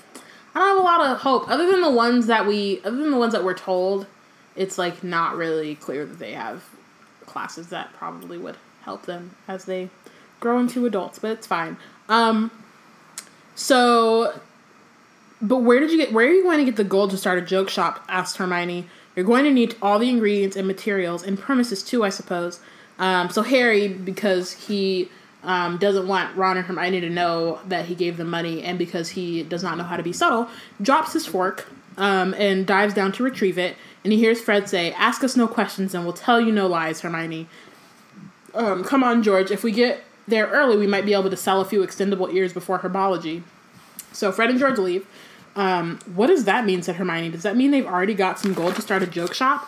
You know, I've been wondering about that, said Ron. They brought me a new set of dress robes this summer, and I couldn't understand why they got the galleons. Um, Harry decided it was time to change the subject and says, Do you reckon it's true this year's going to be really tough because of the exams? Oh, yeah, said Ron. Bound to be, isn't it? OW- OWLs are really important, affect the jobs you can apply for and everything. We get career advice too later this year, Bill told me. So you can choose what newts you want to take next year. Um, so at 15, they have to like it's the the how they do well on this test affects what jobs they can take when they graduate. Like at 15, and they have to be able to decide that. Um, and they also get career advice, which I which I think like career advice, sure, but like all these people, and that's also my favorite chapter. I just also want to say That was- I was. It's the best. I can't wait till we get there. But but it's the best. Oh, it's the best chapter ever, um, in the best book ever. So it's awesome. Anyway, um, we get it's all very young, and then it's also just the fact that like all these people have to enter the world, and like as a kind of fully formed adult as like the age of 17 18 which is terrifying. Yeah, but again, like I said, like I said, I think last um, episode, is they're still kind of in the middle ages where 17, 18 was like a good eight. You know, like that's grown. People are getting married and stuff. But i mean that's true but they live until like 110 so then like Right. really that just seems like you would want more time Yeah, but I also feel in like, school, like you're- know, you can maybe Or at least the option. chapters of life and get new, um, you know, like career change or I'm gonna go write a book now. I don't know. I really, I don't know. I don't think she thought it out that well. So in my brain, still, still spilling things. Um, in my brain, it is more open to exploration because you are so young when you're finished school. And then if there are like post graduate things, right? Because doesn't Hermione do like some extra study? No. she goes back to Hogwarts to Well, finish like, her last o- year. That's what she does. She doesn't go nowhere else. Right? Yeah, but that's like very job specific. That's like that's not really like going back to school. That's like you have to do this in order to get Yeah. this job. You know what I mean? Like I think that's different. Like you're still going to the ministry, or it's like if you were at in the you decided you were gonna go be in like I don't know the FBI, um, because I just randomly thought of the show Gotta go to. Quantico. and like they go back, yeah. So they go to Quantico and they train, but that that's not like it's not grad school, you know I mean, it kind of is. which is fine. I mean, you don't have to go to grad school, but you're 17. Like, go somewhere. It just seems like a very young age, especially if you don't know anything about health. But I guess because you have spells, maybe you can. Yeah, I just feel like how are don't there know, healers? Evanesco that herpes away. don't- Well, the healers have to go to more school because you know what I mean. It's like how doctors have to go to more school. So there's Yeah, that's certain um, like career paths that you have to go to more school, but that's not all of it. And I think it's like kind of in the way that you do like residencies when you're a doctor. You know what I mean? So you like go to St. Mungo's. It's not like you go to another school. yeah, but I guess know what I mean? more of like practical. So there are a lot of like grad. There's no programs like master's programs. there's no like university you can go to to study medicine and then also study I'm saying there's no like university where you can study like medicine and also how to be an Auror and also like ec- like advanced herbology or you know whatever that Yeah, I definitely do think would that be called or you know what I mean it's not like you specialize in that, but I think that's still to me like a post secondary education. Yeah. I just I just worry or like think that it's not as like formalized as it could be. Um and I also think about like once you're there, can you change? You know what I mean? Like I think that's kind of one of the things about going to college that's really helpful is that you may go in there thinking like I'm going to do this, but you have the opportunity and like ability, especially kind of early on to change your direction and it's not really clear that that's a thing that you can do. And that's why I think that they the probably legitimate have a good level of like apprenticeships because if you did decide like, oh, I want to change, you can go be an apprentice somewhere, but you've got your, you know, your GED basically, your high school diploma, and then everything like that comes I from mean- like a year or so of apprenticeship, except for a certain work. I mean, I think it's possible, but it's also Yeah. a headcanon. Which is fine, but it's also like. I don't know for sure. there's just nothing in yeah. Um, okay, let's move on. Um, do you know what you want to do after you leave Hogwarts? Uh, Harry asked. Not really, said Ron. Except, well, what? said Harry. It'd be cool to be an Auror. Yeah, it would, said Harry fervently. But they're like the elite. You have to be really good. What about you, Hermione? I don't know, said Hermione. I think I'd like to do something worthwhile. An Auror is worthwhile. Yes, it is, but it's not the only worthwhile thing, said Hermione thoughtfully. I mean, if I could take SPEW further. Harry and Ron carefully avoided each looking at each other, um, which is annoying. But also, um, I think that like, so we talked about this um, when we were at LeakyCon in the Cursed Child panel, right? Yeah, Cursed Child debate. Um, and someone asked the question about um, spoiler alert, hashtag keep the secrets if you haven't already, but also it's been a while um, about Hermione being made the Minister of Magic. Um, and I think one of the things about that is that like yeah, being Minister of Magic is is like a worthwhile position. It's powerful and all that kind of stuff. But the way that Hermione's talking here, um, she, especially when she like name drops SPEW, it's very much about like changing things and once you kind of become a part of like a system and like um, have to end up dealing with bureaucracy and all that kind of stuff you make a lot of um, compromises and you also it's just harder to kind of like change those structures um, from like the inside or like you know like dismantle those things whereas like her, what, what hermione's talking about is dismantling systems of oppression um, which is just not the same as like becoming minister of magic and like sure you there are things you can do there um, but also in the cursed child again spoiler alert um, house elves aren't a thing and she doesn't think about that or seem to mention it or anything at all It's also Um, fan fiction, so which I think was a miss that I didn't notice until just now. It's also fan fiction, so it's fine. Um, it's not fine, but you still um, go see it. It's magical trash. Um, I yeah, so I just I just appreciate that like in this moment she's very much like I don't know specifically what I do. I do know I want to make change and like yeah, being an Auror is worthwhile and it's a way to make change, but she's very much thinking on like the things that she, like the things that she specifically wants to dismantle and like restructure within the society as someone who's only been in this world for like five years, right? Like she's already seeing these like holes and wanting to target those as opposed to being like, oh, I just want to join the workforce and be like a passive member of society. Um, Um, so Toya yeah, brings up the fact that she agrees with me about the um, apprenticeship. So if you want to be a teacher, you study under a Hogwarts professor. If you want to open a business, you study under an established business owner, etc. And that brought to mind McGonagall's story on Pottermore. And I believe that Mm-hmm. she was working. Remember, because we were talking about, um, like she was working at Hogwarts when she met her husband, or who would become her husband. Mm-hmm. Um, why can't I? no, she was walk- she was working at the Oh, I thought she was working at Hogwarts. She was working in the ministry when she met him, and then she didn't want to work there anymore, and so she wrote to Hogwarts and was like, "Do y'all have any jobs open?" And then she went to But Hogwarts. she was not. Um, she wasn't. Let me pull this up. Hold on. Sorry. I think what you're I think what you're thinking about is that when she went to Hogwarts, Dumbledore was still a transfiguration professor. So sure, she probably did train under him, but she was in the ministry when she met Homeboy. Yeah. Like, dude wasn't a professor. Yeah, she had been offered a position in the Ministry of Magic, Department of Magical Law Enforcement. Um, she went home and telling to tell her parents of her engagement. The next morning, Minerva out of her parents' house. Doubtly colored by the fact she had recently suffered an emotional crisis. She um, Scotland. So after two years at the ministry, she was offered a prestigious promotion, yet found herself turning it down.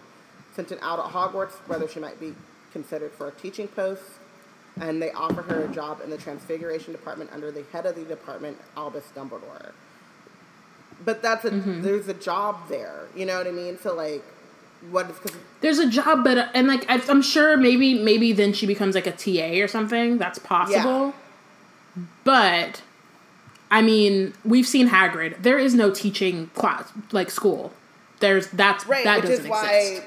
I'm sorry. At the very least, not in Britain. In the Britain in the British wizarding world, there is no teaching school. right. And so what I'm Like we, that's a But fact. that's what I, but I'm saying that I feel like a lot of it is through apprenticeships and then working your way up until you can do that unless you you know unless nepotism in which case you can just become a professor teaching children right away but there also just seems to be Mm-hmm. I mean, that's possible. I wish that we had gotten to see like more professors other than McGonagall. You know what I mean? Uh, more professors in that department other than McGonagall, and like more professors in um, like the herbology department other than Sprout. Like I think that like who's teaching? Like you know, Sprout's teaching. Like apparently has been teaching Harry's year every every year, but like then who teaches the first years? Does she also like you know what I mean? Unless all the teachers have time turners, it seems a little bit impossible. Um, so I wish we'd gotten to see that more. And then I also wonder what the state of the Defense Against the Dark Arts uh, department is. It's probably not. It's it, there's it doesn't exist. yeah i think that she It's whoever is really available. do a good job of thinking all of that through because she's so focused on harry and harry's year that there isn't like Mm-hmm. because the idea that like there's a curse on this and every year that they, they need a new defense against the dark arts teacher means that the teacher the professors are teaching years one through seven and I think that's one thing you can think is that in the break um, after the OWLs, so they teach years one through five, like all of all of them, and then the sixth and seventh years they only have like one class. So that's how they lower their workload. Maybe that's how it runs, but we don't get a good sense of that. It's all Even still, it's like that's a lot of Yeah. students. Even if you're just doing the first five years, it's a lot of Yeah. kids. Um, Which, I mean, Toya also brings it's the possible, fact but then- there's no way the kids are consistently homeschooled well enough to go straight into Hogwarts without some kind of remediation. There has to be some kind of established primary program, and I mean, you would think, but I just have very little faith. I I have some faith. I have more faith than you do, and I have more faith now after Fudge is gone and Kingsley's taken over the ministry that some some things will be put in place. Yeah, I'm sure. But in 1995, It was it was touch and go. no. it was, yeah, it was, was rough. It was rough. Um, so, um, they go to History of Magic, which was by common consent the most boring subject ever devised by Wizard Kind, which is not true. They just have a sucky teacher. Um, Not true at all. So today, like Exhibit A, they are learning about giant wars, which sounds lit as fuck. Actually, I mean, Gotta be lit. we could have a whole like Game of Thrones type television show about the giant wars. Um, and Harry, like just underscoring this, heard just enough within the first ten minutes to appreciate dimly that in another teacher's hands the subject might have been mildly interesting. Um, but his brain disengages and he spends the rest of the class playing hangman with Ron, um, while Hermione shoots them filthy looks out of the corner of her eye. Um, how would it be, she asked coldly, if I refused to lend you my notes this year? We'd fell our OWL, said Ron. If you want that on your conscience, Hermione. Well, you deserve it, she snapped. You don't even try to listen to him, do you? Um, we do try, said Ron. We just haven't got your brains or your memory or your concentration. You're just cleverer than we are. Is it nice to rub it in? Oh, don't give me that rubbish, said, said Hermione. Um, but she's flattered. Um, but also, like, no, they deserve to fail if they're not paying attention. Like, that's just boring as fuck. Fine. Learn how to bullshit. I have fallen asleep in plenty of classes and still took notes while I'm dozing off. Half that shit didn't make sense, but I was figuring it out. I did all the readings, did all the pa- You know what I mean? Yeah. Like there are ways I mean, and I think to like get am through a boring people, like, class. I'm not interested in the subject. Like, I will di- like not doze off, but like you know, want my brain will wander off, and I'll not pay attention. But then, yeah, Mm-hmm. do the readings and do the homework, and like make sure that you have enough understanding of it. Also, my and this is hi, I have anxiety, but I would always do the readings because even if I wasn't paying attention, if they called on me in class, I wanted to know enough to bullshit. Like I would not want to be Exactly. caught like, uh, you know what I mean? Even if and like I had a teacher that was terribly boring. Like, and I had her back to back, and at a certain point, this is in college, so I could get away with it. I would only go to one of her classes, and so she knew because I had it the same teacher back to back, and I would be there for the early one and wouldn't show up for the late one, and then be there at the late one, but hadn't shown up for the early one, and I was like, I can only handle you once a day because you're terrible. For yeah, But I would do the reading in her class. While Ben's is droning on, pull out your book and do the reading while he's talking. Look at that. You save yourself some time as well because that's less homework that you have to do. right. You don't even have as much homework, and like it just. And or Right. be okay with failing, right? Like don't like their problem is that they're in there and they're like, oh, we don't have to pay attention because Hermione's take paying attention and she'll take the notes, right? Versus like if Hermione's not in that class, what are you gonna do? Like you would at the no matter how boring it is, you would at the very least try to pay attention, or at least try to take notes, or at least do the read. Like there are ways that you would work if you didn't have a Hermione. A Hermione. Actually- so act as if she's not there and like she's not your safe, and like maybe she can help you understand certain concepts, right? But that's the difference between that and or and relying I on her like, notes no, all the time. They wouldn't because the class that they have without Hermione, divination, they just sit there and make shit up. But that's fine. Make shit up about the giant wars. But Yeah. that's what I'm like. But they're okay with failing that class as well, which is fine. If that's if you're okay with failing that class and never taking history of magic again in your OW, up, fine. Right? Like that's your decision. But don't then rely on someone else to do the work for you. And Hermione, there is actually like a thing about So. Hermione. What if Hermione didn't? Um, do that? Hermione okay. have never done that. Ever. Okay. Yeah. Ever. Like it's not a group project. Be like, wow, that sucks. Can't believe you have that situation. Like I'll be, you you know, I'll look over your stuff, over. sure, but my notes. Did you take notes? Like, mm. um, okay, so they are taking their break, um, and they're outside where a fine misty drizzle was falling, and people are standing in huddle, huddles around the yard, looking br- blurred at the edges. Um, which could be because it's drizzling, but could also be because Harry needs to refill and like get a new prescription on his glasses. It's also possible. Um, also, like, why aren't they allowed to be inside? It's clearly like miserable and gross outside. Just like take your break inside. Go to your You know common room. take a nap. classes? That's what I'm saying. Like, you got a whole ass break and you just standing outside for what? Do you know what else is really funny? Because Go like, to the when I moved kitchens. to the There's a full. I, was like, I mean, you know. what is uh, like? Are, where are all these colleges coming from? And they're like, those, that's a high school. And I was like, really? Why is it so big? Because they didn't go outside because the weather was Mm-hmm. miserable. So they had hallways and little like you know they would go to the lunch area, cafeteria. Like go be in the Great Hall. Isn't the Great the Great Hall should just be like that? Actually, is I think it's in this Something. movie. Or maybe the fourth movie. I'm not sure either one. Where they're all like in the Great Hall and Snape is um, trying to keep, yeah, trying to make them stop talking. It's the fourth movie. Yes, yes. Because it's when Fred asks Fred's Angelina there, out. Mhm. Angelina's there. George, um, Harry and Ron, Hermione. I think Ginny might be there. It's like, what is this thing? What's happening here? Everyone has study hall together. Like, what's go- what? What are we doing? Mm-hmm. This makes no sense canonically. You know, it's not a class. It made it You made know, no sense canonically at all. was, but obviously it know, wasn't a class. whatever. What was it? Why was Snape? And like, why was Snape there? If these are all so many Gryffindors, questions. What are all these But questions? what I what What's my happening? brain did and what all of our brains do when something doesn't make sense and we have to like piece be like, okay, this is my brain was like, I guess it must be study hall. That's what they're trying to do here. Mm-hmm. That's what I assumed too. Except then they were turning it into Snape, which also made then, no sense. yeah, but it's fine. turned something in Yes, I thought the same like, thing. What's going on? But anyway, the whole I say all that to say, can't they just be in the Great Hall studying?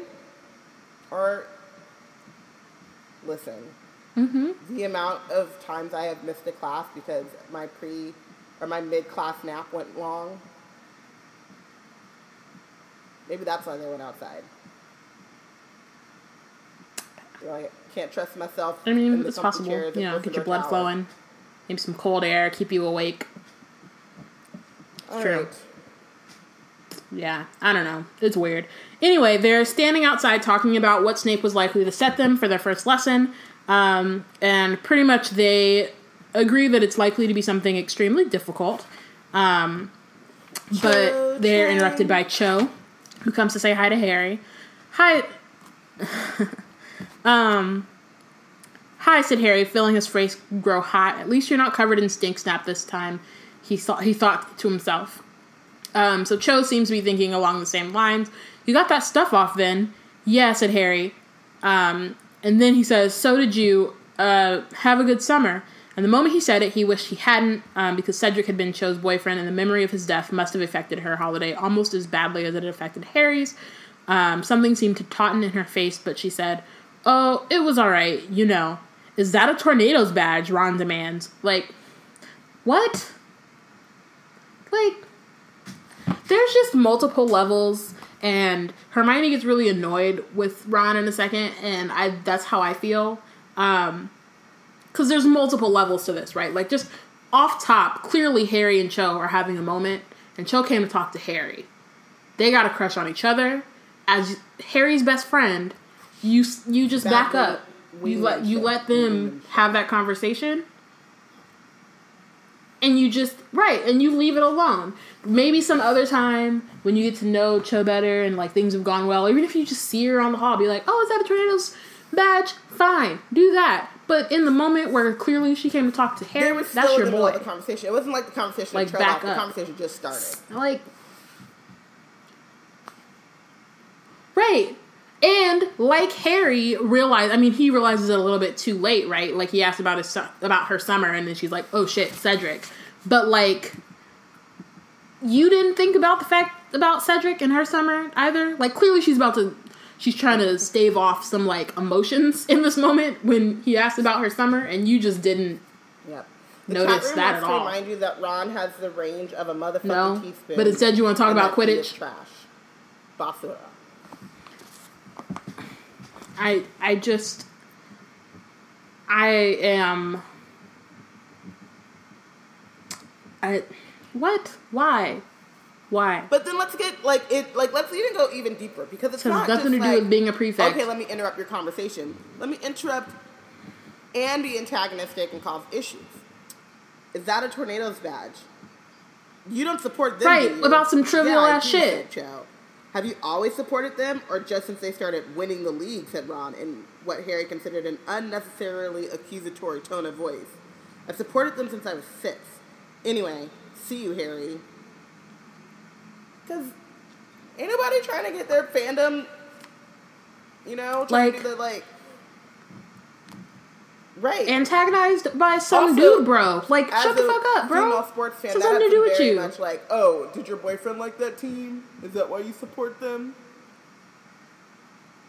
Right. Exactly. She plays Quidditch. Like, do you play Quidditch, Ronald? Are you even like adequate at playing Quidditch? Hmm. Interesting. And I know this has nothing to do with being a prefect, but with being a prefect, really but hashtag like, fire fire Ronald Weasley. He just needs to be except that it's fired. Period. like- As Hermione says, you are so tactless, which is also hilarious because I'm Hermione. You are also tactless, but you know, call him like you see him. It's very true. But in situations of love and romance, she's like, let me again, and and Ginny brings this up, and she hits below the belt, but she brings it up in the next book That Ron is the only person Right. who's never had a situation with anyone, like any type of romantic relationship, never. So he's just really is. blind. Like, are you twelve? That's what it seems like. Like at the very least, peep the situation and be like, I'm gonna just Yeah. step back, which is what Hermione does. But I just Toya brings up also the fact I that don't understand. Hermione is the only one. Like, yes, child, so Hermione is tactless. At least has some excuse for being a little socially off, but also like it also would kind of explain why she's more in tune to like emotional like relationship things because it was just her and her parents. So great story. Um, I was hanging out with Mm-hmm. my uh, Biana's sister and our my our grandmother came to or is here visiting and Biana's sister said something to my auntie and then tried to get my grandma on her side. And my grandma was like this seems like a conversation between mother and daughter. And then just and just stopped. And i was like grandma's so blooded. But you know what i mean? Like that's the kind of thing that like you're like oh this is grown folks business. As like an only child you know what i mean? Like because you're hanging out with like older people. Like aminata has this a lot. Mm-hmm. In a bad way. She she just thinks that she's thirty years old, but um, you know, you can like you better see and understand like those kinds of dynamics. So Hermione's probably seen like when her parents are getting a little flirty and knows to like make herself scarce or when they're like a fight's coming on, it's like let me be cute and distract you. You know what I mean? Like that stuff is probably like second nature to her, whereas dealing with um,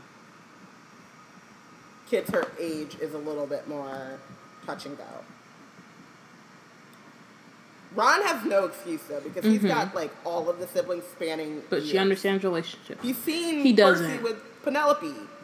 Like, and this is like um right and this is also emotional Yeah. versus like social you know what i mean um like i think a lot of hermione's slip ups are more social like when she calls out the quibbler but doesn't realize like yeah luna's right there and she's reading it whether that's well, her dad the or not like thing, she did mess up she with has a the quibbler and she's reading it That was, that was- um or even the thing with the yeah. yeah, but I was gonna say that's a little bit social too, right? Because it's like how she interacts with um, Lavender and kind of the way that Lavender is Yeah. kind of like performing her grief in like a way. You know what I mean? Like it's a very, it's a little bit different. Yeah. It is emotional, but it's not like.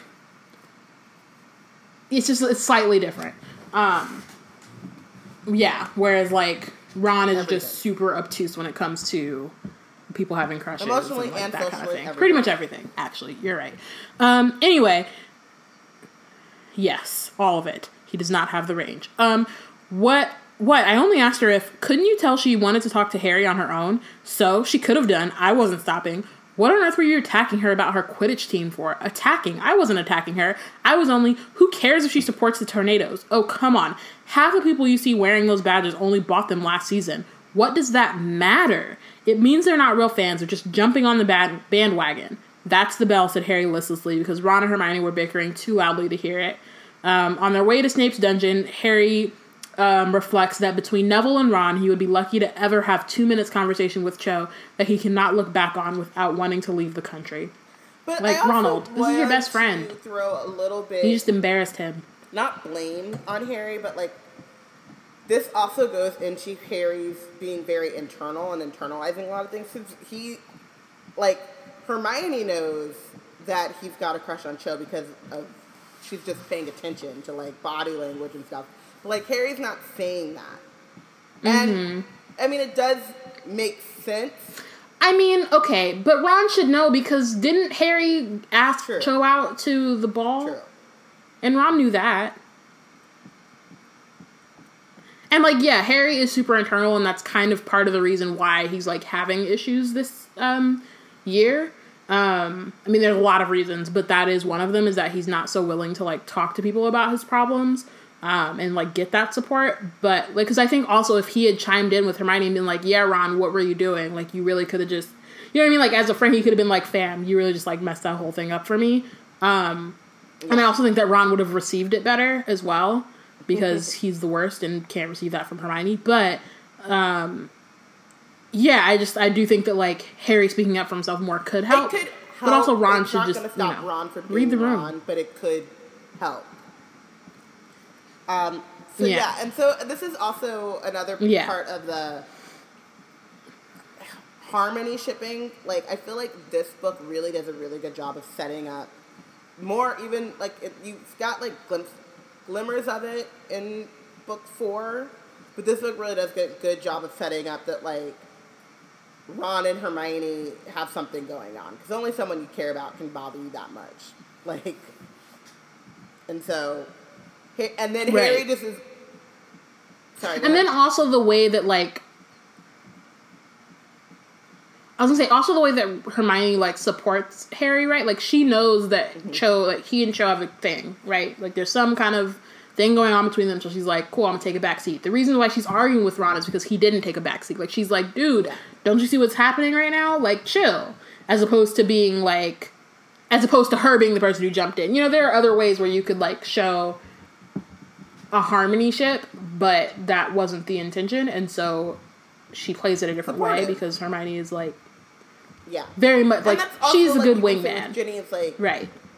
Ginny's not like, oh yeah, Harry, go get Cho, you know, but she does like kind of quiet down. She's not, you know, cheering on the way that Hermione is. But I was also gonna say that like, um, within that relationship and like the relationship building of Ron and Hermione is like they're like Harry. We've also talked about is kind of like a higher EQ and like is more tuned in because his neat like he just is like I'm there. This is what they do. This is kind of how they flirt. You know what I mean? Like he doesn't say like in his brain it's not really that, but that's kind of what's going mm-hmm. on. He's like, there's no point in hopping in. Once they get going, they get going. Like I'll say something when it's time to like let's go to class. You know what I mean? But like, and he does this a couple of times throughout this book where he's just like, Right. all right, yeah, It's not worth it. Um, and so Toya says that Harry avoids confrontations with Ron if he can because he knows that Ron will snap off over nothing if he because he's insecure. So rather than being super introverted, she thinks that Harry is making concessions for his friend, which I think that like I agree to a to a point. Like I think in other situations when it's about something more serious, like yes, but this is more of like a Ron, why are you attacking the girl that I have a crush on? You know what I mean? I think that Ron would be in this situation would be more receptive versus something where it's like, dude, I don't want eternal glory. You know what I mean? Because I think that this isn't necessarily something that Ron would have insecurities over yeah. in the same way, you know. Um, but I do think that Harry does that does do that a lot, like in general. Like he does make concessions for Ron and like understands that Ron has these insecurities that he just will leave alone or try to like change the subject so Ron doesn't feel left out and all that kind of stuff. But I think this yeah, particular think situation true at the is not time. Like, that. he's very internal, um, and he is. And I don't know. If, I Yeah. don't think of him as like introverted. Like he is, I guess, more introverted than extroverted. But he's very. He internalizes his emotions. Like he doesn't. Be like. Even when he, um, at the beginning of Goblet of Fire, goes to speak with Sirius, he's doing this calculus in his head of like, well, if I tell him that, he'll think this of me, and so I'm gonna, you know, write it this way. I don't want it to seem like, and maybe he won't think I can handle it. You know what I mean? And like, as opposed to being like, here is all of the things that I'm thinking, and allowing the people in his life to help him parse through that stuff. I mean, and and feelings bench. This is what.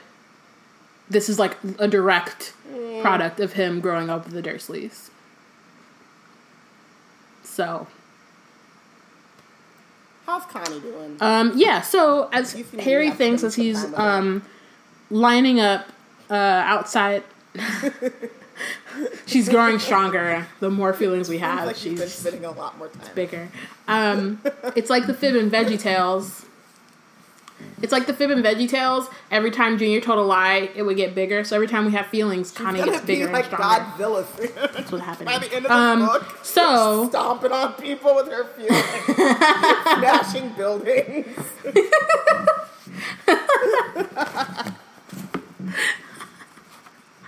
Um. Okay. So, um, Harry thinks that thinks like he kind of starts cheering himself up, right? Because he realizes that Cho had come to talk to him on her own.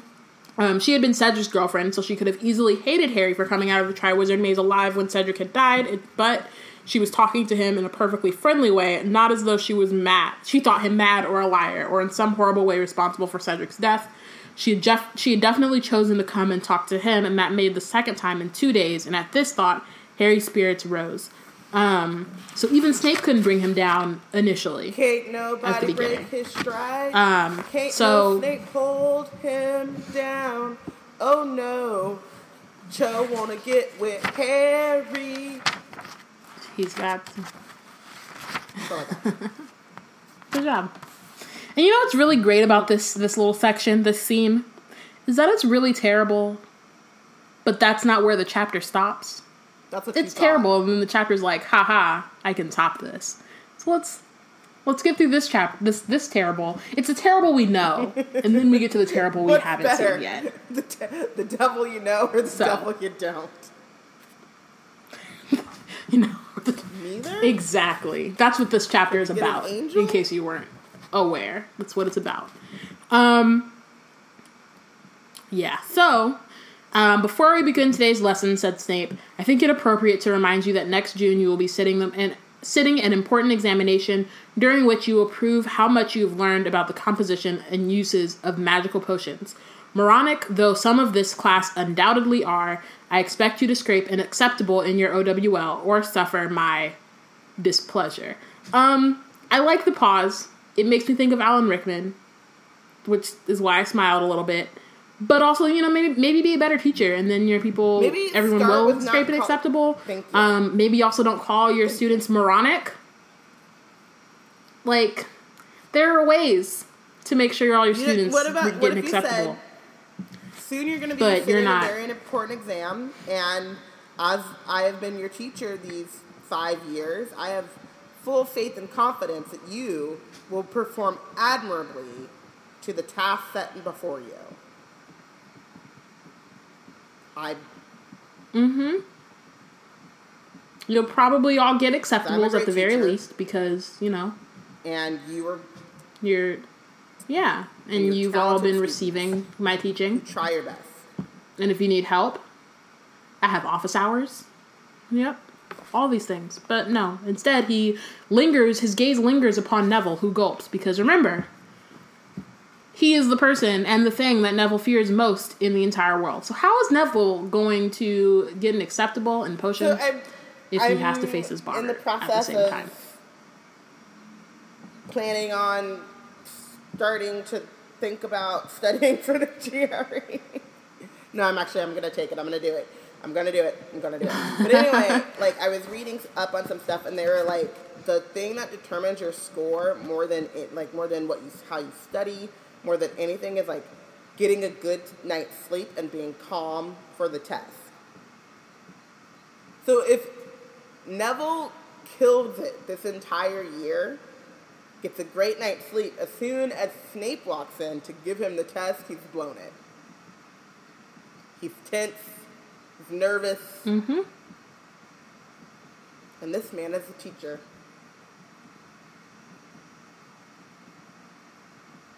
Yep.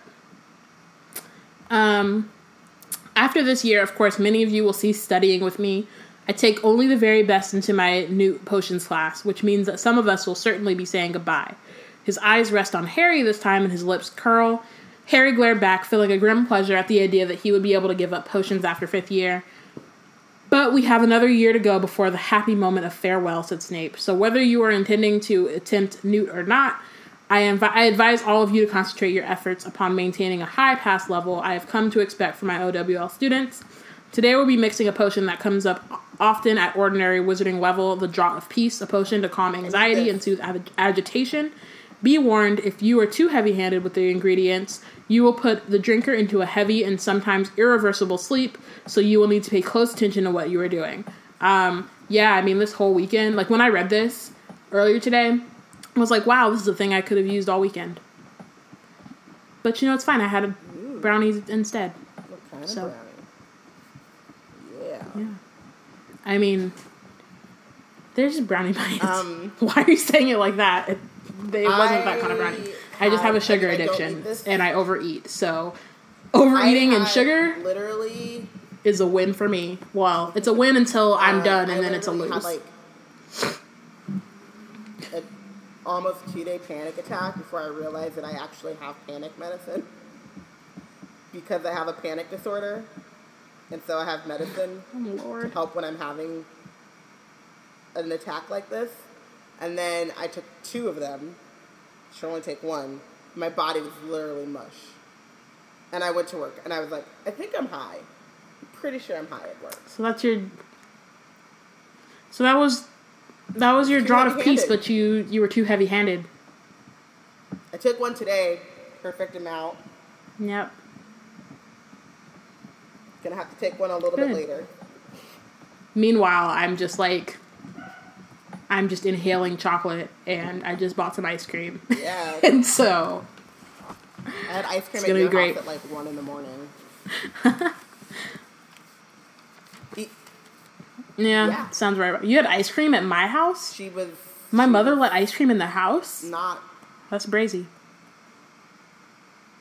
no She had a she had a craving, or she like happening, but she said she is not partaking. She's not doing it. They can do it. She's not doing it. Iyanla really helped me, and then Okay. Iyanla went off, and then the ice cream helped me. Iyanla was amazing. The, one of the guys that's from that's Young Money. you know. Okay, we're not we're we can't we can't get into this because we. I I I mean I'm cutting you off because because it's Yeah. Iyanla, but also just because like we're on this tangent and we should we should continue. Um, So the ingredients and method: Snape flicked his wand are on the blackboard, and they appeared there. You will find everything you need. He flicked his wand again in the store cupboard, um, and the cupboard springs open. You have an hour and a half start. So I think one of the things I have right is like this is their first day back. They don't get like a lecture on the Draught of Peace. They don't get like information on its properties, no demo to show like a small part of it. They just are like, here's the instructions, do it. Which just, I mean, it just seems like, I don't know. Maybe it works, but it just doesn't seem like the right method.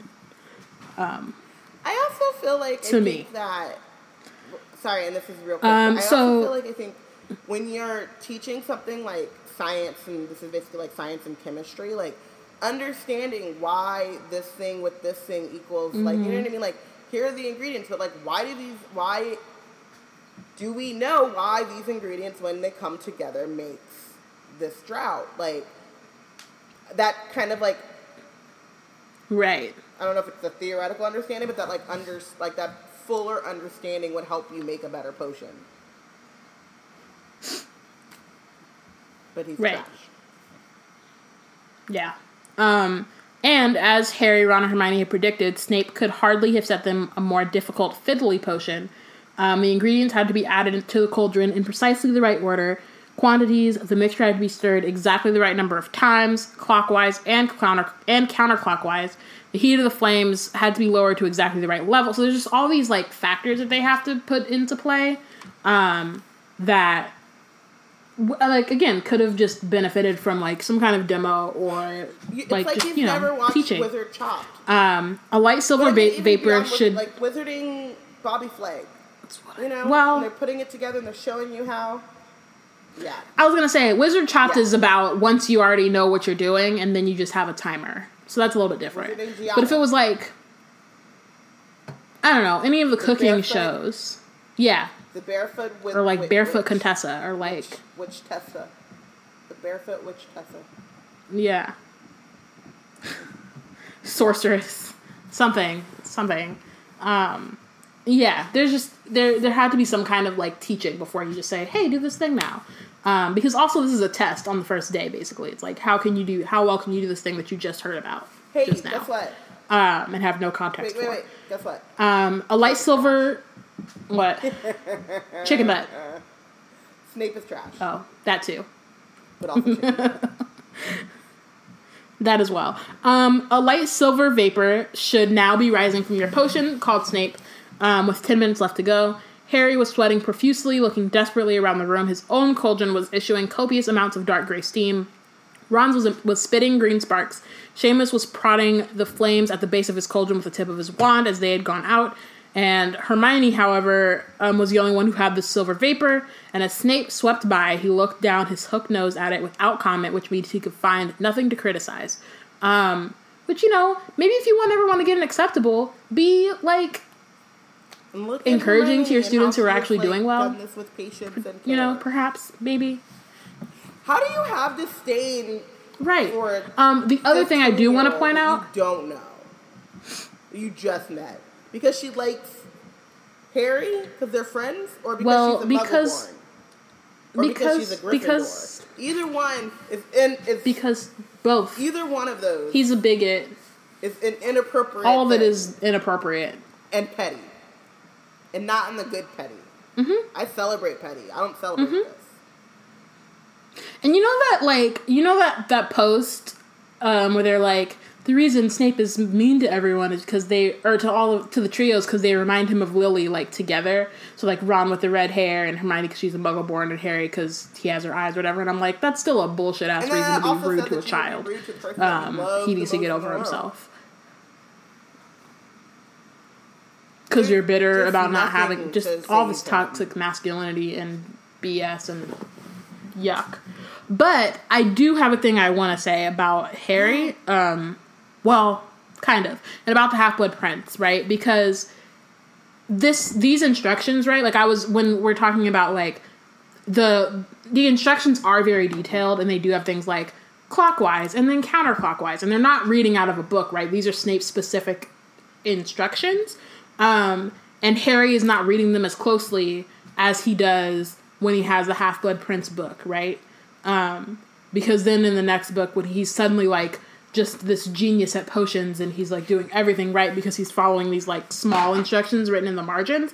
Um, and it is really interesting to me that he is not like regarding these these instructions on this board as highly as he regards like these random notes from a stranger on the margins that are from the same person and obviously he doesn't know that but it's interesting to me also just that like harry doesn't mess up when he does um and like we'll get to that when we get to half blood prince in like six months but um the fact that he reads those exactly and is like perfect at those but then he gets basically the same instructions in his regular classes I mean, that doesn't and doesn't do the same because, like I said, like after um, Prisoner of Azkaban, like he just doesn't, he can't hear anything that Snape has to say.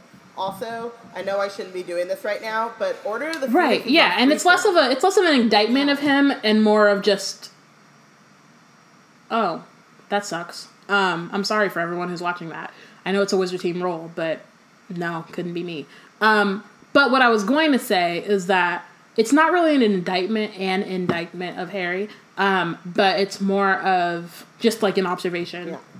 mostly Portia said, or um, That is just interesting. Amani Yeah. says, if they had a Um, responsible headmaster that would set the standards of staffing, these things wouldn't be allowed to continue. Um, and then Portia says, um, what could have been? Ironically, Snape wrote the book that Harry doesn't want to put down, and it is really because um, style matters just as much as substance in this instance. And he's just Mm-hmm. the fucking worst.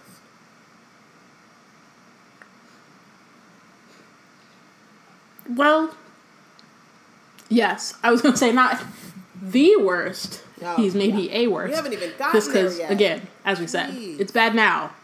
It's gonna get. I'm tired. We haven't even gotten there yet. This is a fun. This is a fun episode. Um. So. Um, Snape back to back to terrible. Snape goes to Harry um, and says, "Potter, what is this supposed to be?" The Slytherins at the front of the class all looked up eagerly. They loved hearing Snape taunt Harry. Um, the draught of peace said Harry tensely, "Tell me, Potter, can you read?" Malfoy laughed. Yes, I can," said Harry. "Read the third line of instructions to me, Potter." Um, so Harry squints at the blackboard and says, "Add powdered moonstone, stir three times counterclockwise, allow a simmer for seven minutes, then add two drops of syrup of hellebore." Um, his heart sinks. He had not added the syrup of hellebore and had proceeded straight to the fourth line. Did you do everything on the third line, Potter? No, said Harry. I beg your pardon. No, said Harry. I forgot the hellebore. I know you did, Potter, which means that this mess is utterly worthless. Evanesco. Um, so he uses a vanishing charm on Harry's potion because, um, I don't know. You'd have to read some magical theory. Um, but so yeah, so Harry, who is by far not the worst, um, gets zero marks on his um, for his day of work because he forgot one little thing. moment. So it could have been a teaching moment. He could have just been like, he could have said all that and been like, well, yeah, next time read read. Double check before you move to the next And then moved on. But instead he goes, those the of- line that you just did to make sure that you follow all of the instructions. But instead, he says, Those of you who have managed to read the instructions, fill one flagon with a sample of your potion, label it clearly with your name, and bring it up to my desk for testing. Homework 12 inches of parchment on the properties of Moonstone and its uses in potion making to be handed in on Thursday. Um, and so um, Harry is angry because his potion was no worse than Ron, which was now giving off a foul odor of bad eggs, or Neville's, which had the consistency of just mixed cement, in which Neville was now having to gouge out of his cauldron. Um, so clearly, again, there are people who didn't read or didn't like just perform the tasks as they were supposed to be performed, and they're clearly worse than Harry's. Who Harry just had like he missed one thing, right? Like he had gray smoke as opposed to silver vapor. Like it's very, it's just a different or it's a smaller uh, margin of error, I I, guess. So just a smaller though, kind of mistake than like someone who the people that he mentions is like emitting green Ron and sparks. Neville, it's it, it, it seems very clear that it is just. Um, I mean, while Harry is a particular favorite of Snape's, it's whoever he chooses on any given day, like no Gryffindor at least, is safe from Mm-hmm. Neville. Which is Yeah. usually Harry or like, it seems Neville. really like not only is it really unfair, but then like Harry starts kind of it's like the you know I don't want to as long as I'm better off than the worst person. You know what I mean? He starts to be like it was you know Neville's was worse. You know what I mean? When actually the problem is your professor Mm-hmm. and not you know what I mean like and the fact that he picks on people. Yeah. Like it's not the student's problem; it's the professor's problem for not teaching Yeah. and for like And that shouldn't erasing all of your work that you've been doing for like an hour or two hours because it's double you shouldn't start pitting yourself against other students. No good comes from that. Mm-hmm. Yeah. Um. So that was really unfair, said Hermione. Um, when they catch up with him at the Great Hall, your potion wasn't nearly as bad as Goyle's. When he put his flag in, the whole thing shattered and set his robes on fire. Yeah, well, said Harry. Since when has Snape ever been fair to me? Um, neither of them answered. I did with Actually, the most like one of the most mature things Harry will say all book. Mm-hmm. And also true, and also fucked up because you know fuck Snape. Yeah. Um, I did think he might be a bit better this year, said Hermione. I mean, you know, now that he's in the Order and everything, poisonous toadstools don't change their spots, said Ron. Anyway, I've always thought Dumbledore was cracked trusting Snape. Where's the evidence he ever really stopped working for you know who? I think Dumbledore's probably got plenty of evidence, even if he doesn't share it with you, Ron. Um, which is very true, and I also think that like there's a difference between someone being evil and a Nazi, which you know Snape is reformed, but there's a, there's a difference between that and just being like a terrible person. You know what I mean? So just because he's terrible to Harry doesn't necessarily mean that he's working for Voldemort, Yeah. even though, yeah, he used to work for Voldemort and he's terrible to Harry. I mean, still. Oh, shut up, the pair of you," said Harry heavily. "Can't you give it a rest? You're always having a go at each other. It's driving me mad." Um, and then, abandoning his shepherd's pie, he swings his school, ba- school bag over his shoulder and leaves them sitting there.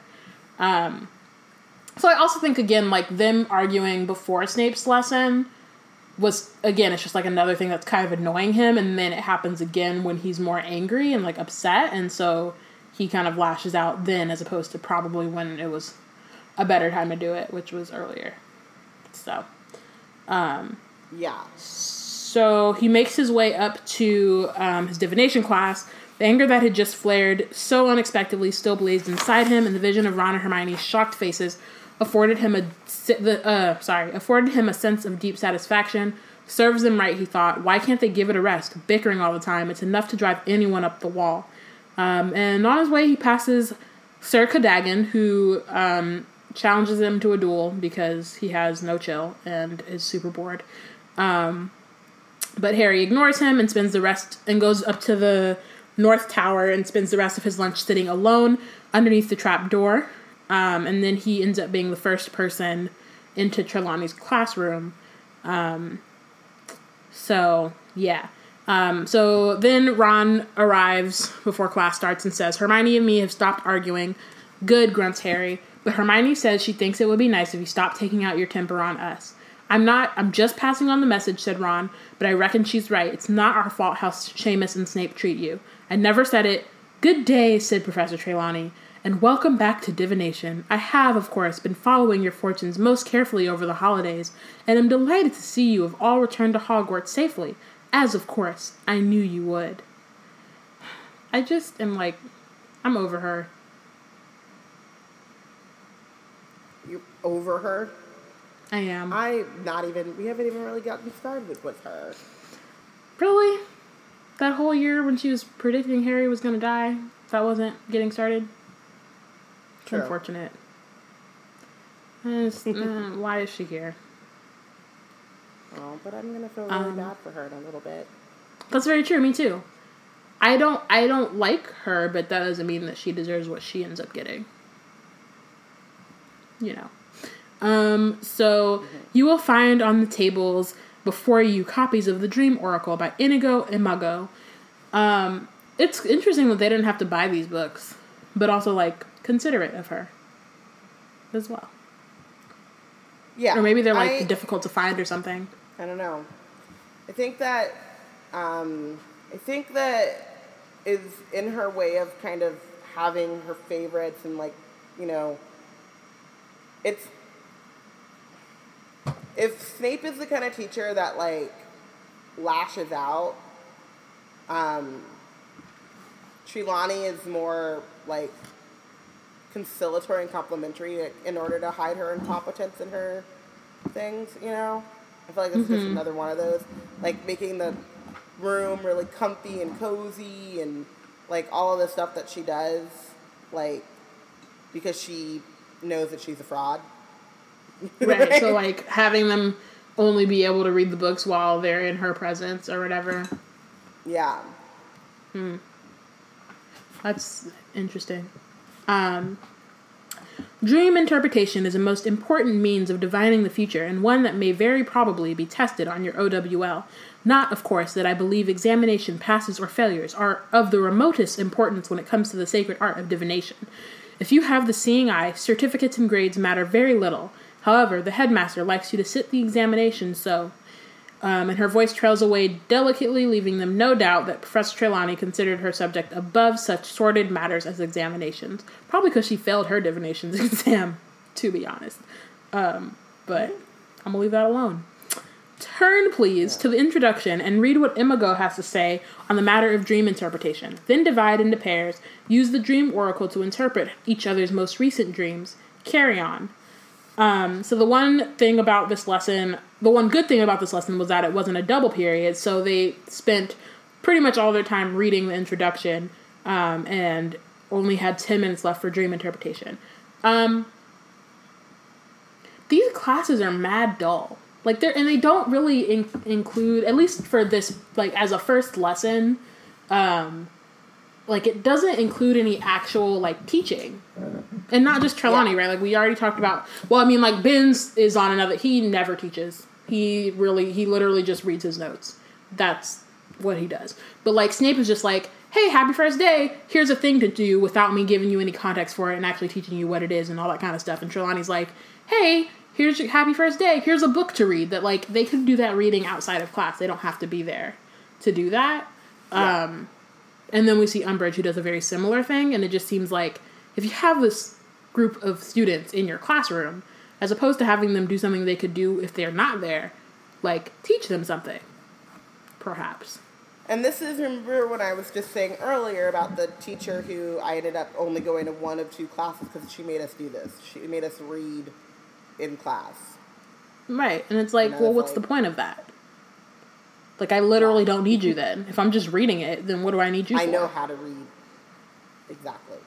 Um, and then we would like some people would talk about it, but by the time you finish reading it, you don't really have that much time for discussion.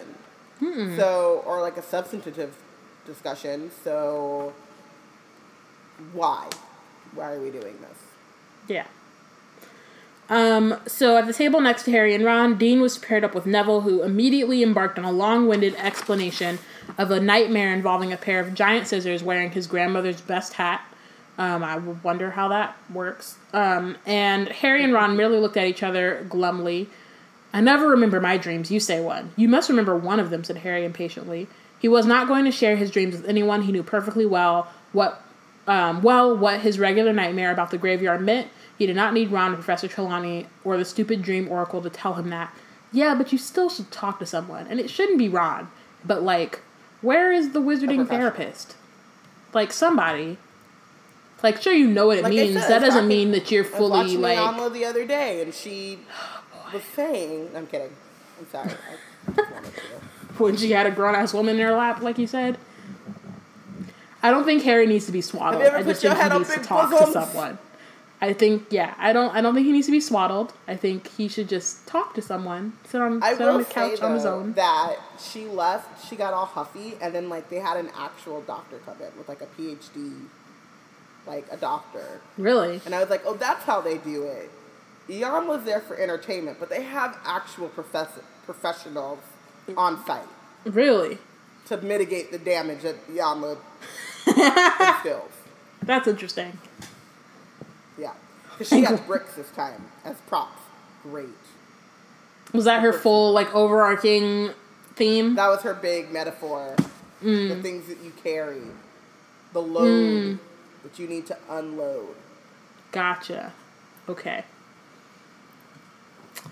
Um, so, well, I had one where I was playing Quidditch the other night, said Ron. What do you reckon that means? Probably that you're going to be eaten by a giant marshmallow or something, said Harry. Um, it was very dull work, um, and Harry was not cheered up when Professor Trelawney set them the task of keeping a dream diary for a month as homework. Um, and then as they leave, Ron grumbles, Do you realize how much homework we've got already? Binns set us a foot and a half long essay on giant wars. Snape wants a foot on use of moonstones, and now we've got a month's dream diary for Trelawney. Fred and George weren't wrong about. OWL year, were they? And that Umbridge woman better not give us any. So, um, just a reminder that a foot and a half is two pages. Like, Yeah. of like But muggle also- paper is two pages Eight and a half even if it's just even if it's just like handwritten maybe not typed Yep. handwritten two pages But I have another thing. Mm-hmm. Someone who does not have the Americanized version of these books, can you please let me know if Ron says a foot and a half, or he's That's- using a different measurement system? Because no he's not he's not the wizards use imperial use the imperial system because um, oh yeah, there's like a- there's like a whole thing about measurements. Like, yeah, yeah She because they're like, wizards and so it's more it doesn't make sense which is why they do it basically yeah. which is Yeah. like the most evergreen response or like description of the wizarding world it's like whatever makes the least amount of sense that's what they do That's what they're gonna do. So Yeah. very similar to America in that way. yes it's very true why we're like, yeah, okay, I get it. Foot and a mm-hmm. half, yeah, I know totally. exactly how long that is. Maybe she doesn't really. Maybe, maybe that's what it is. Is because she's like converting in her head. A foot is like Yeah, is like a meter or something, or like I don't know. Because I keep getting like now reading it this time around. Like back, you know, reading it other times. I was like, yeah, foot sounds long, so that they have hella homework to do. But actually, like doing the math, that shit's kind of insulting. yeah. You have two pages to write on on giant wars. That doesn't seem like enough. Like and then a month's dream diary from Trelawney. That's every day you just have to write about, hey, I have this dream. It might Right, mean that this. That's like a paragraph. I'm just and it's about magic. Like y'all are complaining about the smallest amount of homework and it's about magic. About magic. Just why?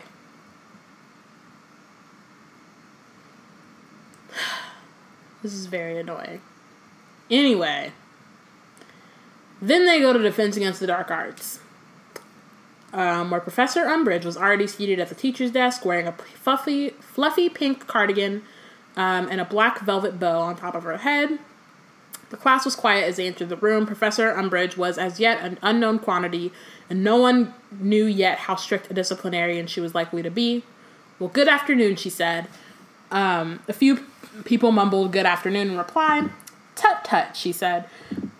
That won't do now, will it? I would like you, please, to reply, Good afternoon, Professor Umbridge. One more time, please. Good afternoon, class. Good afternoon, Professor Umbridge. They all chanted back to her. There now. That wasn't too difficult, was it? Wands away and quills out, please. Um, which I'm just like, really? That won't do. Now you all respond to me in tandem. Like, for what? That's kind of creepy. Um, So you can get so, insincere response. like, for what? Um, but I mean, I know why, because she likes control Yeah. and stuff. If she had her way, everyone would respond to her that way. Um, so everyone ex- exchanges gloomy looks because the order wands away had never yet been followed by a lesson they found interesting, especially as far as first lessons go. The first time, like, you know, the last two years they fought a boggart. They they saw the um, unforgivable curses. Like it's been kind of lit, and maybe a little bit too lit in the last last year. It's a little too lit. it was it was too lit last year, but they've come to expect exciting things from Defense Against the Dark Arts from the past two years. That's all I'm saying. I mean, actually, even second year was pretty lit, even though it was like a problem. It was yeah. it was pro- like second and fourth year were problematically, problematically lit, but it was still lit. You know what I mean? Like it wasn't boring and it wasn't bullying. Is all I have to say. Right. Um, So Professor Umbridge opened her handbag, extracted her own wand, which was un- which was an unusually short one, and tapped the blackboard sharply with it. Words appeared on the board at once: "Defense Against the Dark Arts: A Return to Basic Principles." Well, now your teaching on this subject has been wa- rather disrupted and fragmented, hasn't it? The constant changes of teachers, many of whom do not seem to have followed the ministry approved curriculum, has unfortunately resulted in your being far below the standard we would expect to see in your OWL year. Um, there's a way to like let you know you're behind without insulting the teachers that came before you. Also, they know much more. I Like, sure, they went again. It was too lit, but they know a lot. And I think like saying that they don't know enough for the OWL year is is a lie and like insincere, even if it was too lit. You know, like you can say like, okay, yeah, it wasn't ministry approved and y'all did a lot, but you at least are on track to like learning your OWLs or like being ready for your OWLs. Because then all the stuff that is Yeah. on their OWLs is stuff that Harry already knows and like teaches half the class or half his year. Um yeah, I don't know. Anyway, um, you will be pleased to know, however, that these problems are now to be rectified. We will follow a carefully structured, theory centered, ministry approved course of defensive magic this year. Copy down the following, please. Um, she wrapped the, ta- the blackboard again, and a new um, message appears on the board. Course aims number one, understanding the principles underlying defensive magic. Number two, learning to recognize situations in which defensive magic can legally be used. Number three, placing the use of defensive magic in a context for practical use. Um, so after everyone copies that down, she says, Has everybody got a copy of Defensive Magical Theory by Wilbert Slinkhard? Um, there's a dull murmur of assent. I think we'll try that again. When I ask you a question, I should like you to reply, Yes, Professor Umbridge, or No, Professor Umbridge.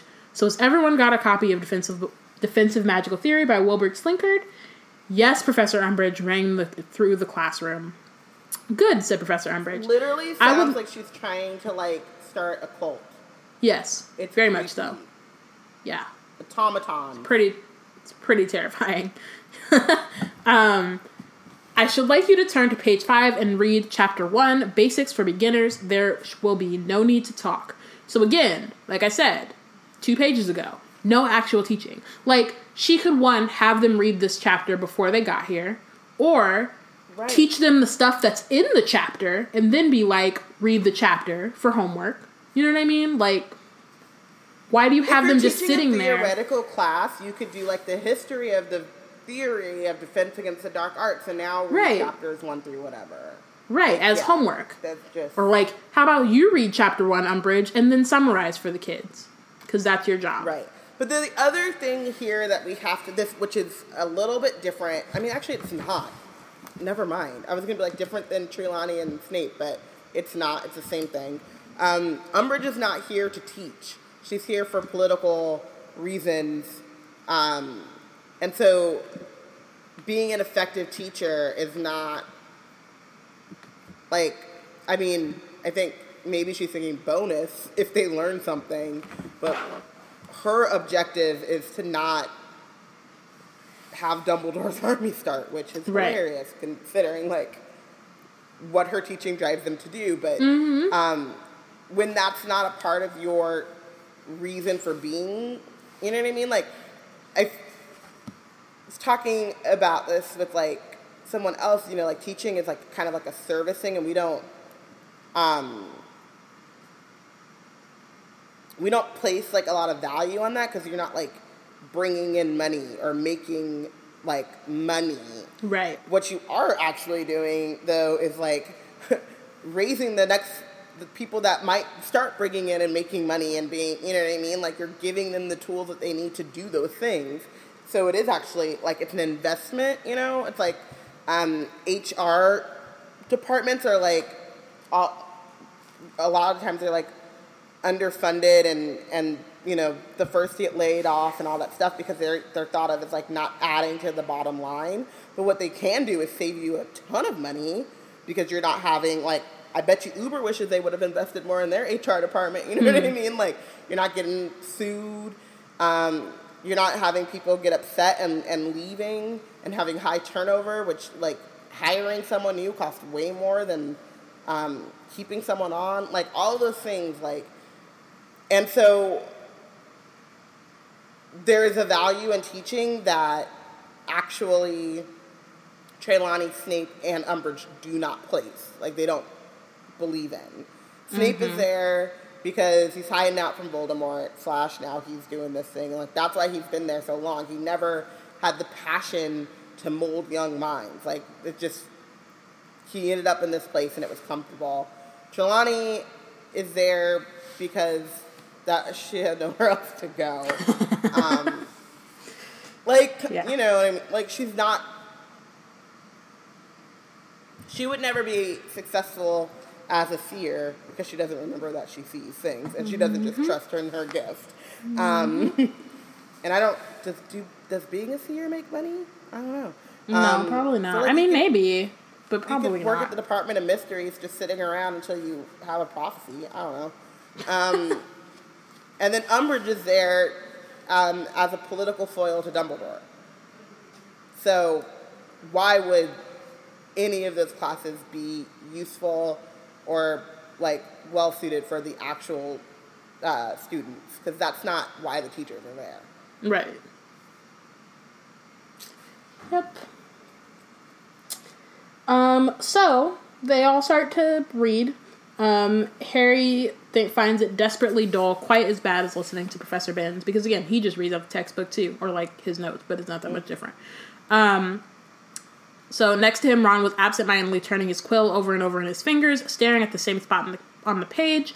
Um, Hermione had not even opened her, cos- her copy of Defensive Magical Theory. She was staring fixedly at Professor Umbridge with her hand in the air. Um, and Harry could not remember Hermione ever neglecting to read when instructed to, or indeed resisting the in, resisting the temptation to open any book that came under her nose. Um, he looked at her Another questioningly, but she same, um, but she shook her head um, and continued to stare at Professor Umbridge, who was looking just as resolutely in the other direction. So one, let's fucking go. I'm ready for this. Also, um, if a student has a question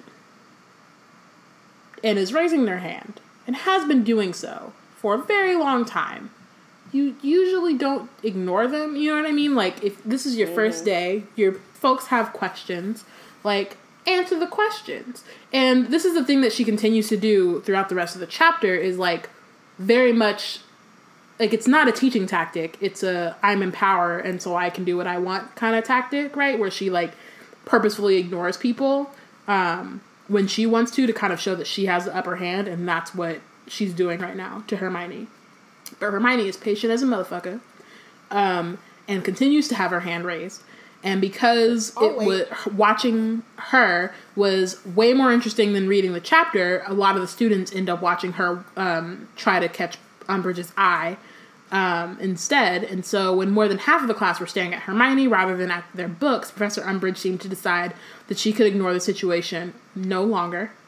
Um, which again, why also, ignore it in the first okay, place? I was like, so I was like, you know what?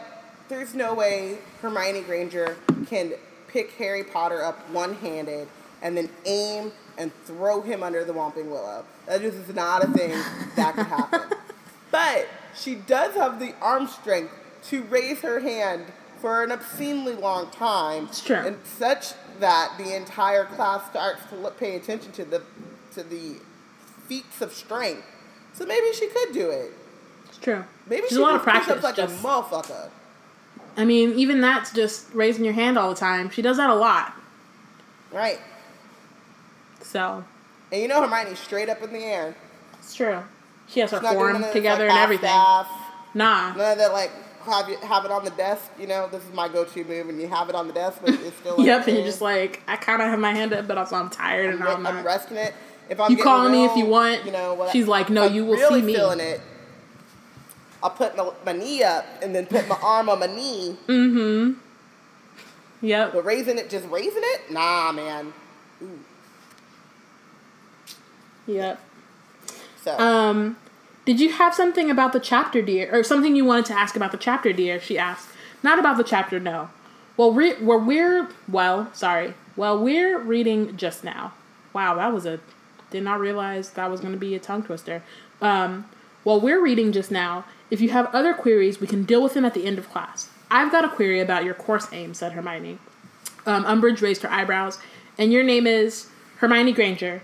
Well, Miss Granger, I think the course aims are perfectly clear if you read them through carefully. Um, well, I don't," said Hermione bluntly. "There's nothing writ- There's nothing written up there about using defensive spells." Um, there was a short silence in which many of the members of the class turned their heads to frown back at the course aims still written on the blackboard.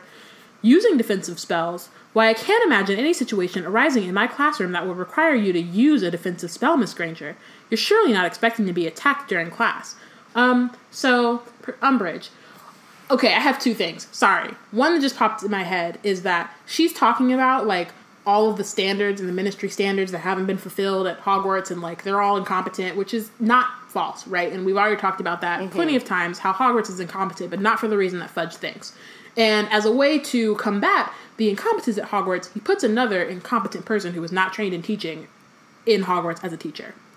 Just putting that out there. Um, also, again, the point of learning things is in class is not because those things might happen when you're in class. Like, no one's saying, oh, I'm going to be attacked in class, so we should learn how to use defensive spells. It's, I might be attacked in other situations.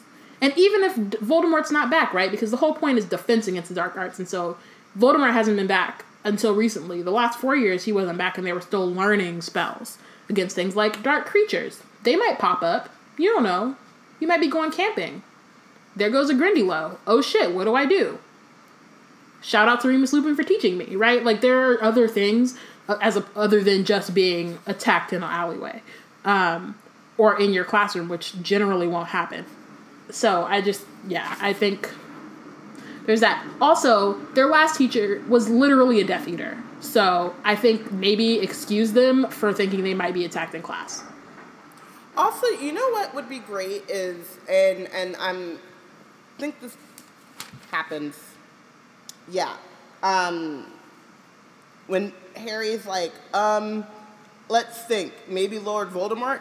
If he wouldn't have said Voldemort and would have been like, hmm, maybe the Death Eater's and that doesn't make Dumbledore look good, but But still, he ain't lying. Right. And they know that. That's like a thing that you, you know, accept. I bet you Professor, the real professor, common would knowledge. wish y'all would have taken him more seriously, or he wouldn't have spent a year in a trunk. And we would Interesting. have been taught by a Death Eater. Mm-hmm. Who, by the way, helped bring Voldemort back to life. But, you know, whatever. You don't believe that. That's fine. You know. He was still a Death Eater and escaped from Azkaban. So. Anyway. We're not going to claim that though, um, because remember, Fudge had him extrajudicially executed. Yep. Without telling not one person. Or, you know, bring it to the Wizengamot. Nope. No, No- review, no no, court, grand no- jury was pulled. Dementor involved kissing. Oh God. that sounds really terrible. It does, Yikes. but listen, But but I get the point. And we all get the point, and that's what happened. We're not going to be using magic. Ron ejaculated loudly, which is an interesting. Never mind. Students I- raise their what's your hands when they wish to speak in my class. Mister, we. I mean, you knew that was a Weasley. Come on, Umbridge. Malfoy could point that out at 11 years old, and you didn't know. red hair, freckles, hand-me-down robes. You must be a Weasley. Bam. You should already already know. Already. You work with his brother and his father. This is their third class. Actually, it's more like the sixth class of the day because they had double potions and double div- divination, right? No, they had double potions and no, it wasn't double. Uh, double defense against the dark arts. Defense. This is their. This is Oh, their other double class. Okay, so they had. So it's like their fifth one class. History, two. Yeah, this is their fifth class. So you've, Umbridge, have had another Weasley in class today. Maybe. The, the number is just. There is a Weasley in, in grades four, five, and seven. True. It's very true. This could be her first Weasley, but she works with two of them. One of them is like literally works in her office with her when she's not here being a terrible person. When she's in the ministry being a terrible person, she works with a Weasley. So I just I just think context clues are probably important and a thing that you should use and learn maybe at some point in your life. Um, Professor Umbridge smiled more widely, turned her back on Ron, um, and, and turned her back on Ron. So again, so they're like, so somebody asks a question. She's like, raise your hand. They raise their hand, and she's like, well, good, not gonna call on you, which is super petty. And you're a teacher. Why are you treating children this way? Like, she's the worst, and I very much dislike her. Um, Harry and Hermione raise their hands too, and Professor, and again, Professor Umbridge, her eyes linger on Harry before she dro- calls on Hermione. So she's making very deliberate, like, this is like gaslighting, basically. It's what it is. Um, and she's like deliberately not calling on certain people. She's Um, great at it too. She's very good at it. Like that, I mean, if you're gonna say something, man, I like her. She's a great gaslighter. I mean, it's not really a compliment at all, actually. So Talk Trump everything he knows, probably. probably. Um, yes, Miss Granger, you wanted to ask something else? Yes, said Hermione. Surely the whole point of Defense Against the Dark Arts is to practice defensive spells. Are you a ministry changed trained? Mm, are you a ministry trained educational expert, Miss Granger? Are you Miss Umbridge? Like, But then we, at least we now know that you have to be ministry trained educational expert. who is a ministry trained educational? I want to see. I want to meet them. Actually, where are they at? I need to see all the. I need to see Hagrid's certification. But apparently, that there is a certification process that you go through. And how how how does that work? I feel like Hermione could be like she got what five years education, four actually, because she just started her fifth year. Four years education. She knows more than ever. She read Hogwarts of history. No one's read that. I bet you she took. The I feel like she should teach the class. and then out of I just out of pettiness, she should take the test, and then the next time be like, "Why, yes, I am," with Mm-hmm. a perfect score. Mm-hmm. But I decided to finish my schooling anyway. Mm-hmm. Come at me, bro. Anyway, no, but well, then I'm afraid you are not qualified to decide what the whole point of any class is. Wizards much older and cleverer than you have devised our new program of study. You will be learning about defensive spells in a, in a secure, risk-free way. What use is that? said Harry. If we're going to be attacked, it won't be in a hand, Mr. Potter, uh, saying Professor Umbridge. Harry thrust his fist in the air. Professor Umbridge promptly turned away from him again, but now several other people have their hands up too. And your name is um, Dean Thomas. Well, Mr. Thomas, What- well, it's like Harry said, isn't it? If we're going to be attacked, it won't be risk free. Shout out to Dean for being like, oh, you're not going to answer Harry's question? Here, I'm going to ask it again. What Just- Dean said was, Roll well, dog. It's like Harry said, as a black man in the world, I personally would like some instruction To know how to defense, defend on how to myself. defend myself as a black man. Mm-hmm. Like my parents don't know nothing about no Death Eaters, but that don't mean I'm not gonna defend what's mine. mine. I mean, I'm, yeah.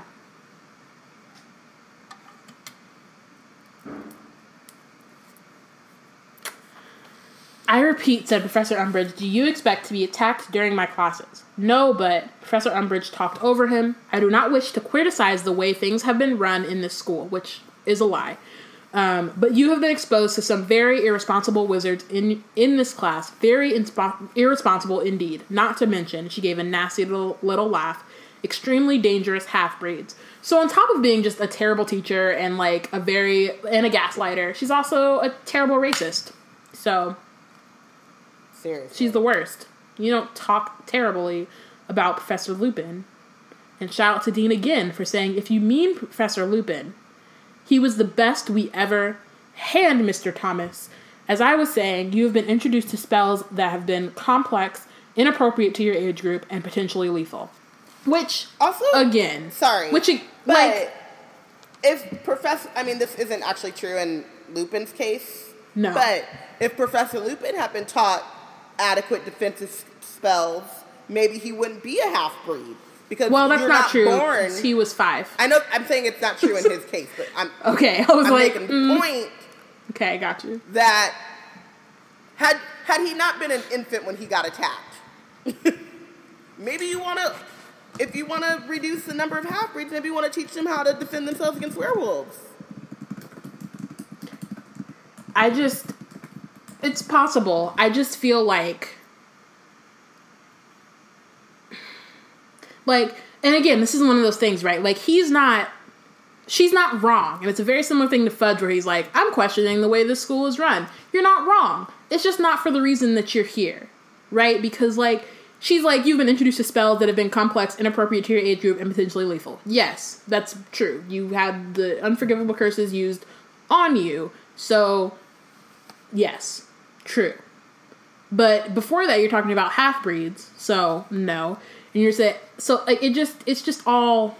He says you've been frightened into believing that you are likely to meet dark attacks every other day. Well, I mean, again, the professor was a Death Eater who escaped from Azkaban to kill. I mean, There's a notorious mass and even if you don't loose. and if you don't While even want to like even if you don't want to like accept that voldemort's back right he did attempt like the the death eater who was disguised as this ex-auror attempted to kill harry I don't like, think he attempted to kill a student. Like I think that they just covered that up i i'm just because I'm, he because he gave the kiss. I think that they're just like, what are you talking about? Mad Eye Moody was a professor there the whole time. He's making up fanciful tales that his teacher was a Death Eater in disguise. Who has, who can, who can possibly, under the watchful eyes of Albus Dumbledore, impersonate someone for an entire year? a death eater who escaped from azkaban like 20 years ago But like I said, because because Fudge gave the kiss before mm-hmm. anyone got had and any, he didn't yep anything say i mean you're right it. you know what I mean. I also think too, though, the idea that, like you said, like there are there are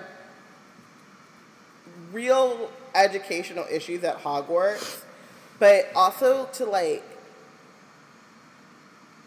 to insult their past professors, even if they didn't like them, like even if you're insulting like Lockhart, like if she would have gone after Lockhart, which is hilarious that she didn't go after him, who was a fraud and a phony, Well, as 'cause opposed no one knows. just happens to be a half breed. i think his his image is still intact though so i mean other than the fact that he was like he lost his memory like his image is still intact um Yeah. so. But I mean, but I just choose.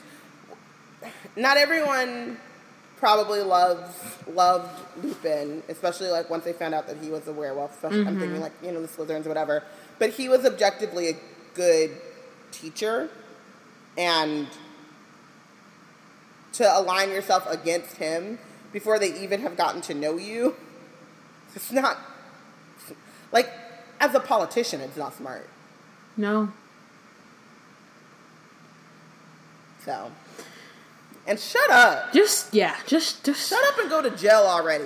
Hashtag, this is a hashtag I use for all of um, Tupe Fiasco and his cabinet, but also, hey, Umbridge, hashtag shut up and go to jail already. Please. Um, no, we haven't. Hermione said. Betsy we just. Your ass. hand is not up, Miss Granger. Hermione put her hand up. Umbridge turns away. It is my understanding that my predecessor not only performed illegal curses in front of you, but actually performed them on you. Well, he turned out to be a maniac, didn't he? Said Dean Thomas. Mind you, we still learned loads. Exactly, like we said, it was just too lit. It was lit, but it was too lit, and that's fine. They still learned something. Your hand is not up, Mr. Thomas, trilled Professor Umbridge. Now, it is the view of the ministry that a theoretical knowledge will be more than sufficient to get you through your examination, which, after all, is what school is all about. No. No, it's no, not. No. Not at and you know what this reminds me of? Um, is the school that I went to in eighth grade um, was very like focused on the CSTs, I think is what it is. Um, so like the standardized test, um, and that was like what they they taught to the test, and that was what it was for. But it was like, I mean, that's fine, right? You can do that, and but you're not gonna learn anything else. And like that test is very it's just it's it's it's it's not broad and it's not like one it's just not a good way to teach people and like oh you need to learn this because if you don't pass this test then some terrible thing is going to happen to you um No child but left it's behind, right? Right. But it's and it's also just like one, you know, kids learn different ways. Um, it's also that's not the point of going to school. The point of going to school is not to learn a test and pass it. It's to like learn all of these tools that will help you in the future to get a job and to like you know learn how to pay rent and to like budget and to you know or you know you would think right um and so saying that that's what it's about like okay you passed your OWLs now what like then what do you do with your life um And it's also like you got the certificate but like what does that mean? That doesn't really mean anything um, without having Yeah. other tools. It's also one of those things too where like examinations and tests are like you said too, like people learn differently and then they're biased. And so like for a good number of people I'm thinking Harry included, even though he could do more in terms of studying and things. Um, yeah, absolutely but he's a visual learner. And so it's going to stick with him better if he does get to do it like practical examinations as opposed to reading it, right? I'm the same way like you know, there's that whole like you learn by doing, you know? And so I can like better understand the physical like or the theories and like the reasoning behind things if I've done it. You know what I mean? You like show me a diagram or whatever. Oh, Trelawney's getting fired. Girl. Sorry. Um, this is her home. Um, but No. anyway, I can better understand those things um, once I've done them, and I can then explain it back to you. I can write about it. I can Mm-hmm. take an examination. Had I just read the the textbook, I probably wouldn't be able to do that because I can't remember that shit. same. Like i would skim over half that stuff. I wouldn't know not one Seriously. part. The other thing is is like and like we see from well actually let me continue. Never mind. And your name is she added staring at parvati whose hand had just shot up uh, Parvati Patel, and isn't there a practical bit in our Defense Against the Dark Arts OWL? Aren't we supposed to show that we can actually do the counter curses and things? So, again, it's not like Wilbert Slinkhard is not setting the OWL, Boom. right? Like, roasted. and um I actually wrote boom in here. That's really funny. Um, and I mean, Fudge isn't writing the Defense Against the Dark Arts OWL. Umbridge isn't writing it, right? So like, there's an outside entity and like organization, and they may be like affiliated with the ministry, but they're writing the exam and they're setting the exam. And so you're like, I'm going to teach to the test, but if you don't teach all of it, like it's just it's not the actual uh, reason why she's they're only doing the reading of the book and and only studying the theory.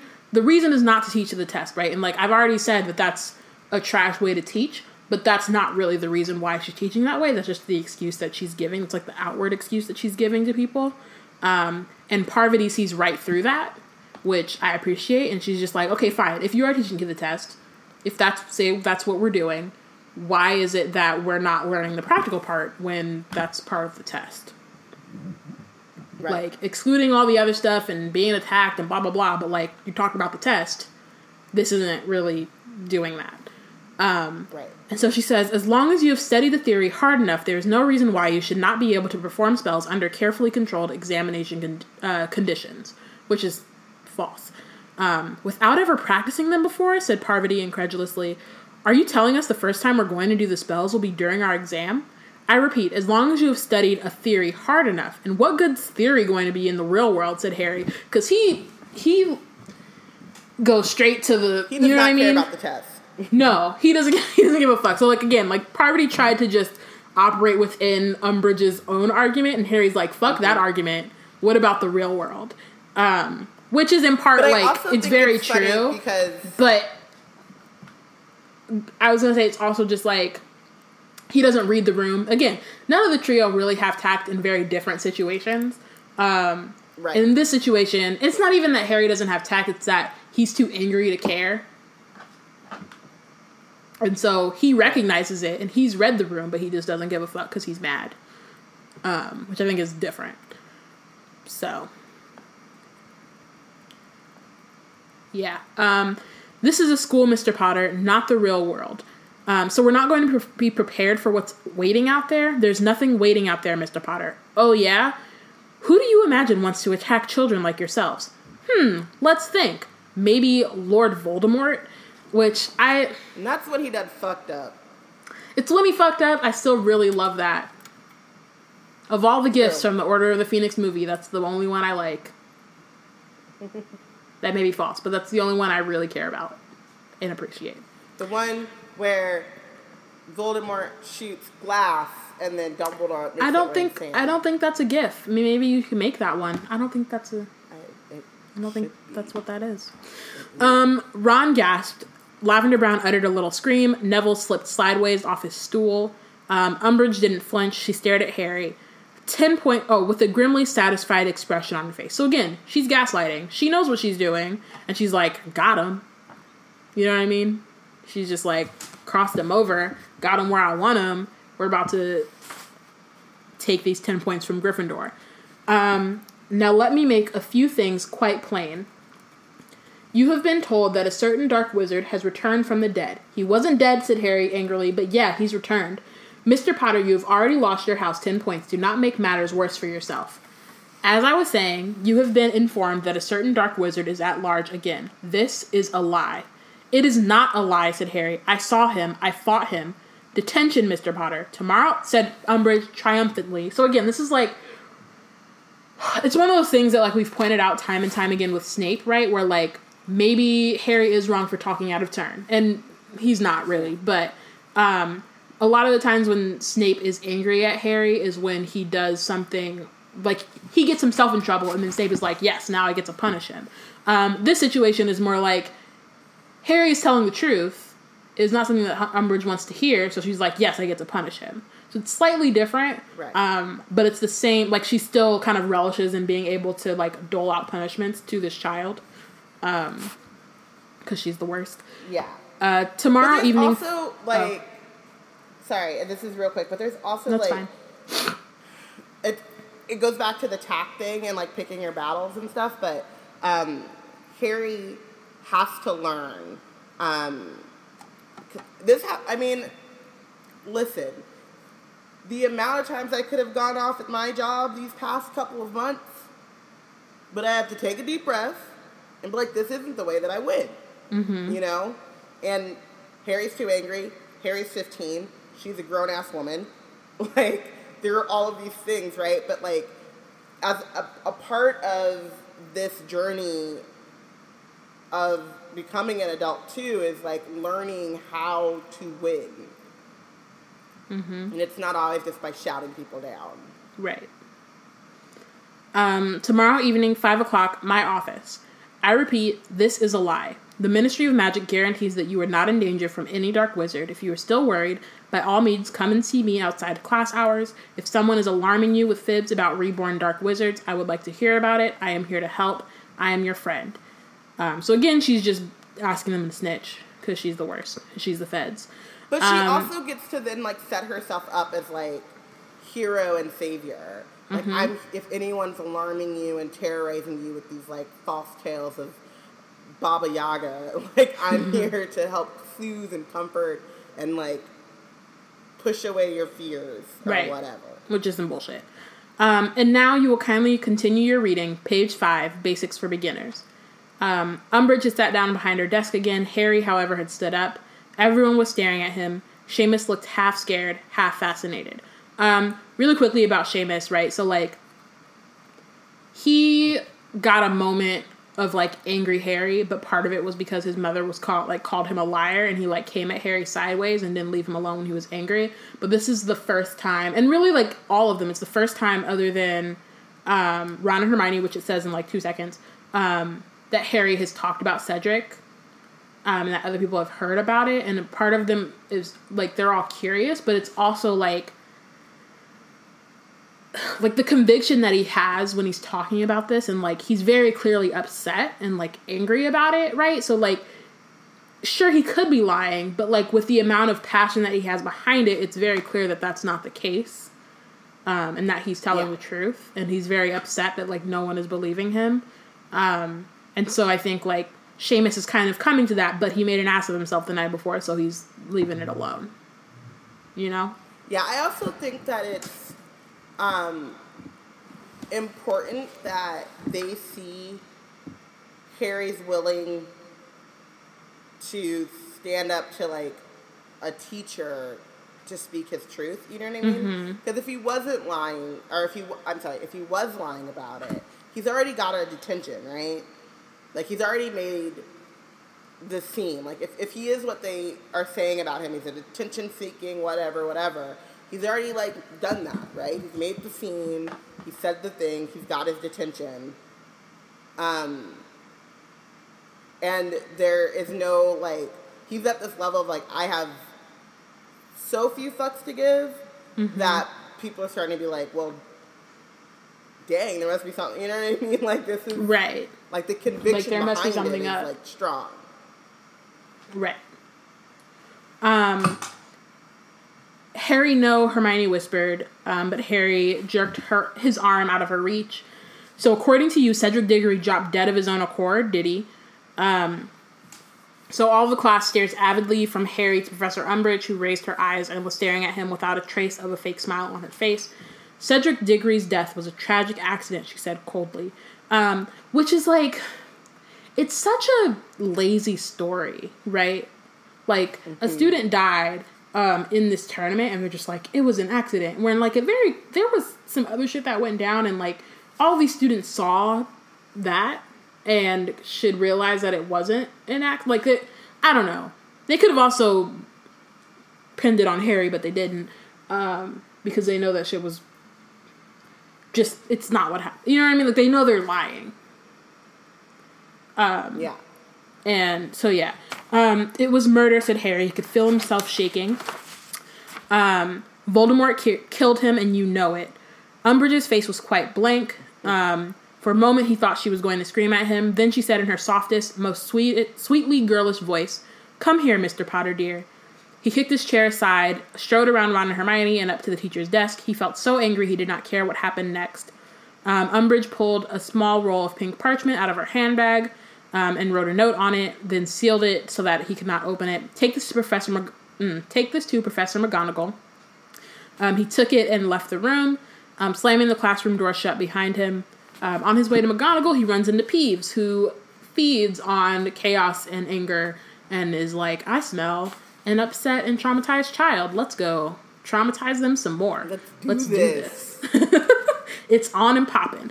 Um, why, it's Potter, we Potter, cackled Peeves. Um, get out of it, Peeves. Oh, crackpot's feeling cranky. What's what's it this time, my fine potty friend? Hearing voices, seeing visions, speaking in. He blew a gigantic raspberry. Tongues? I said, leave me alone, he shouted, running down the nearest flight of stairs, but Peeves merely slid along the banister on his back beside him. Oh, most think he's barking that potty wee lad, but some are more kindly and just think he's sad. But Peevesy knows better and says that he's mad. Shut up. Um, the door was left flew open and McGonagall emerged. What on earth are you shouting about, Potter? As Peeves cackled gleefully and zoomed out of sight. Why aren't you in class? I just, I just feel like McGonagall should assume Peeves, or her should just be like, "It's Peeves," and she'd be like, "All right, I get it." Um, but there are more important things. She, did, she didn't ask me fault. She's like, "Why are you shouting?" She sees Peeves, and she's like, "All right, why aren't you in class?" Right, exactly. I get why you shouting now. Um, Peeves is a I've been sent. Peeves A is a problem. lovable problem. Yeah. Um, I've been sent to see you. Uh, said Harry stiffly. Sent? What do you mean sent? He held out a note to Professor Umbridge. Um, McGonagall unseal or yeah unseals it and reads it. Um, Come in here, Potter. Well, she said, is this true? Is what true? Professor, he said. He added an attempt to sound more polite. Is it true that you shouted at Professor Umbridge? Yes, said Harry. You called her a liar? Yes. You told her Hugh must not be named his back? Yes. Professor McGonagall sat down behind her desk, frowning at Harry. Then she said, Have a biscuit, Potter. Have what? Just iconic. Um, have a biscuit, she repeated impatiently, and sit down. Um, so Harry takes a biscuit, sits. Potter, you need to be careful. Um, her tone at all was not what Harry was used to. Um, it was not brisk, crisp, and stern. It was low and anxious, and somehow more human than usual. Misbehavior in Dolores Umbridge's class could cost you much more than house points and detention. What do you, Potter? Use your common sense. You know where she comes from. You must know who to, to whom she's reporting. Um, it says she's given you detention every evening this week, starting tomorrow. Every evening this week, Harry repeated, horrified. But, but Professor, couldn't you? No, I couldn't. But she is your teacher and has every right to give you detention. You will go to her room at 5 o'clock tomorrow for the first one. Just remember, tread carefully around Dolores Umbridge. But I was telling the truth, said Harry. Voldemort's back. You know he is. Professor Dumbledore knows he is. For heaven's sakes, Potter, said Professor McGonagall, do you really think this is about truth or lies? It's about keeping your head down and your temper under control. She stood up, nostrils wide and v- mouth very thin, and he stood too. Have another biscuit. No thanks, said Harry. Don't be ridiculous. He took one.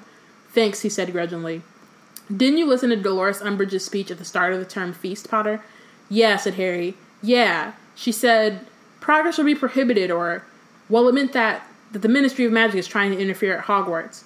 McGonagall eyed him for a moment, then sniffed, walked around her desk, and held the door open for him. Well, I'm glad you listened to Hermione Granger at any rate, and she said, she said, pointing him out of her office. Um, yes. I love that he just knows. I mean, she just she just. She's knows. already. She's like, Uh, You didn't listen. For, uh, ju- well, or something. Um, the Ministry is interfering with Hogwarts. Yeah, I'm glad Hermione's around. Um, who's your MVP? Hermione motherfucking Granger. Who else? I literally have three MVPs. Oh God! Can you narrow it down to someone who won?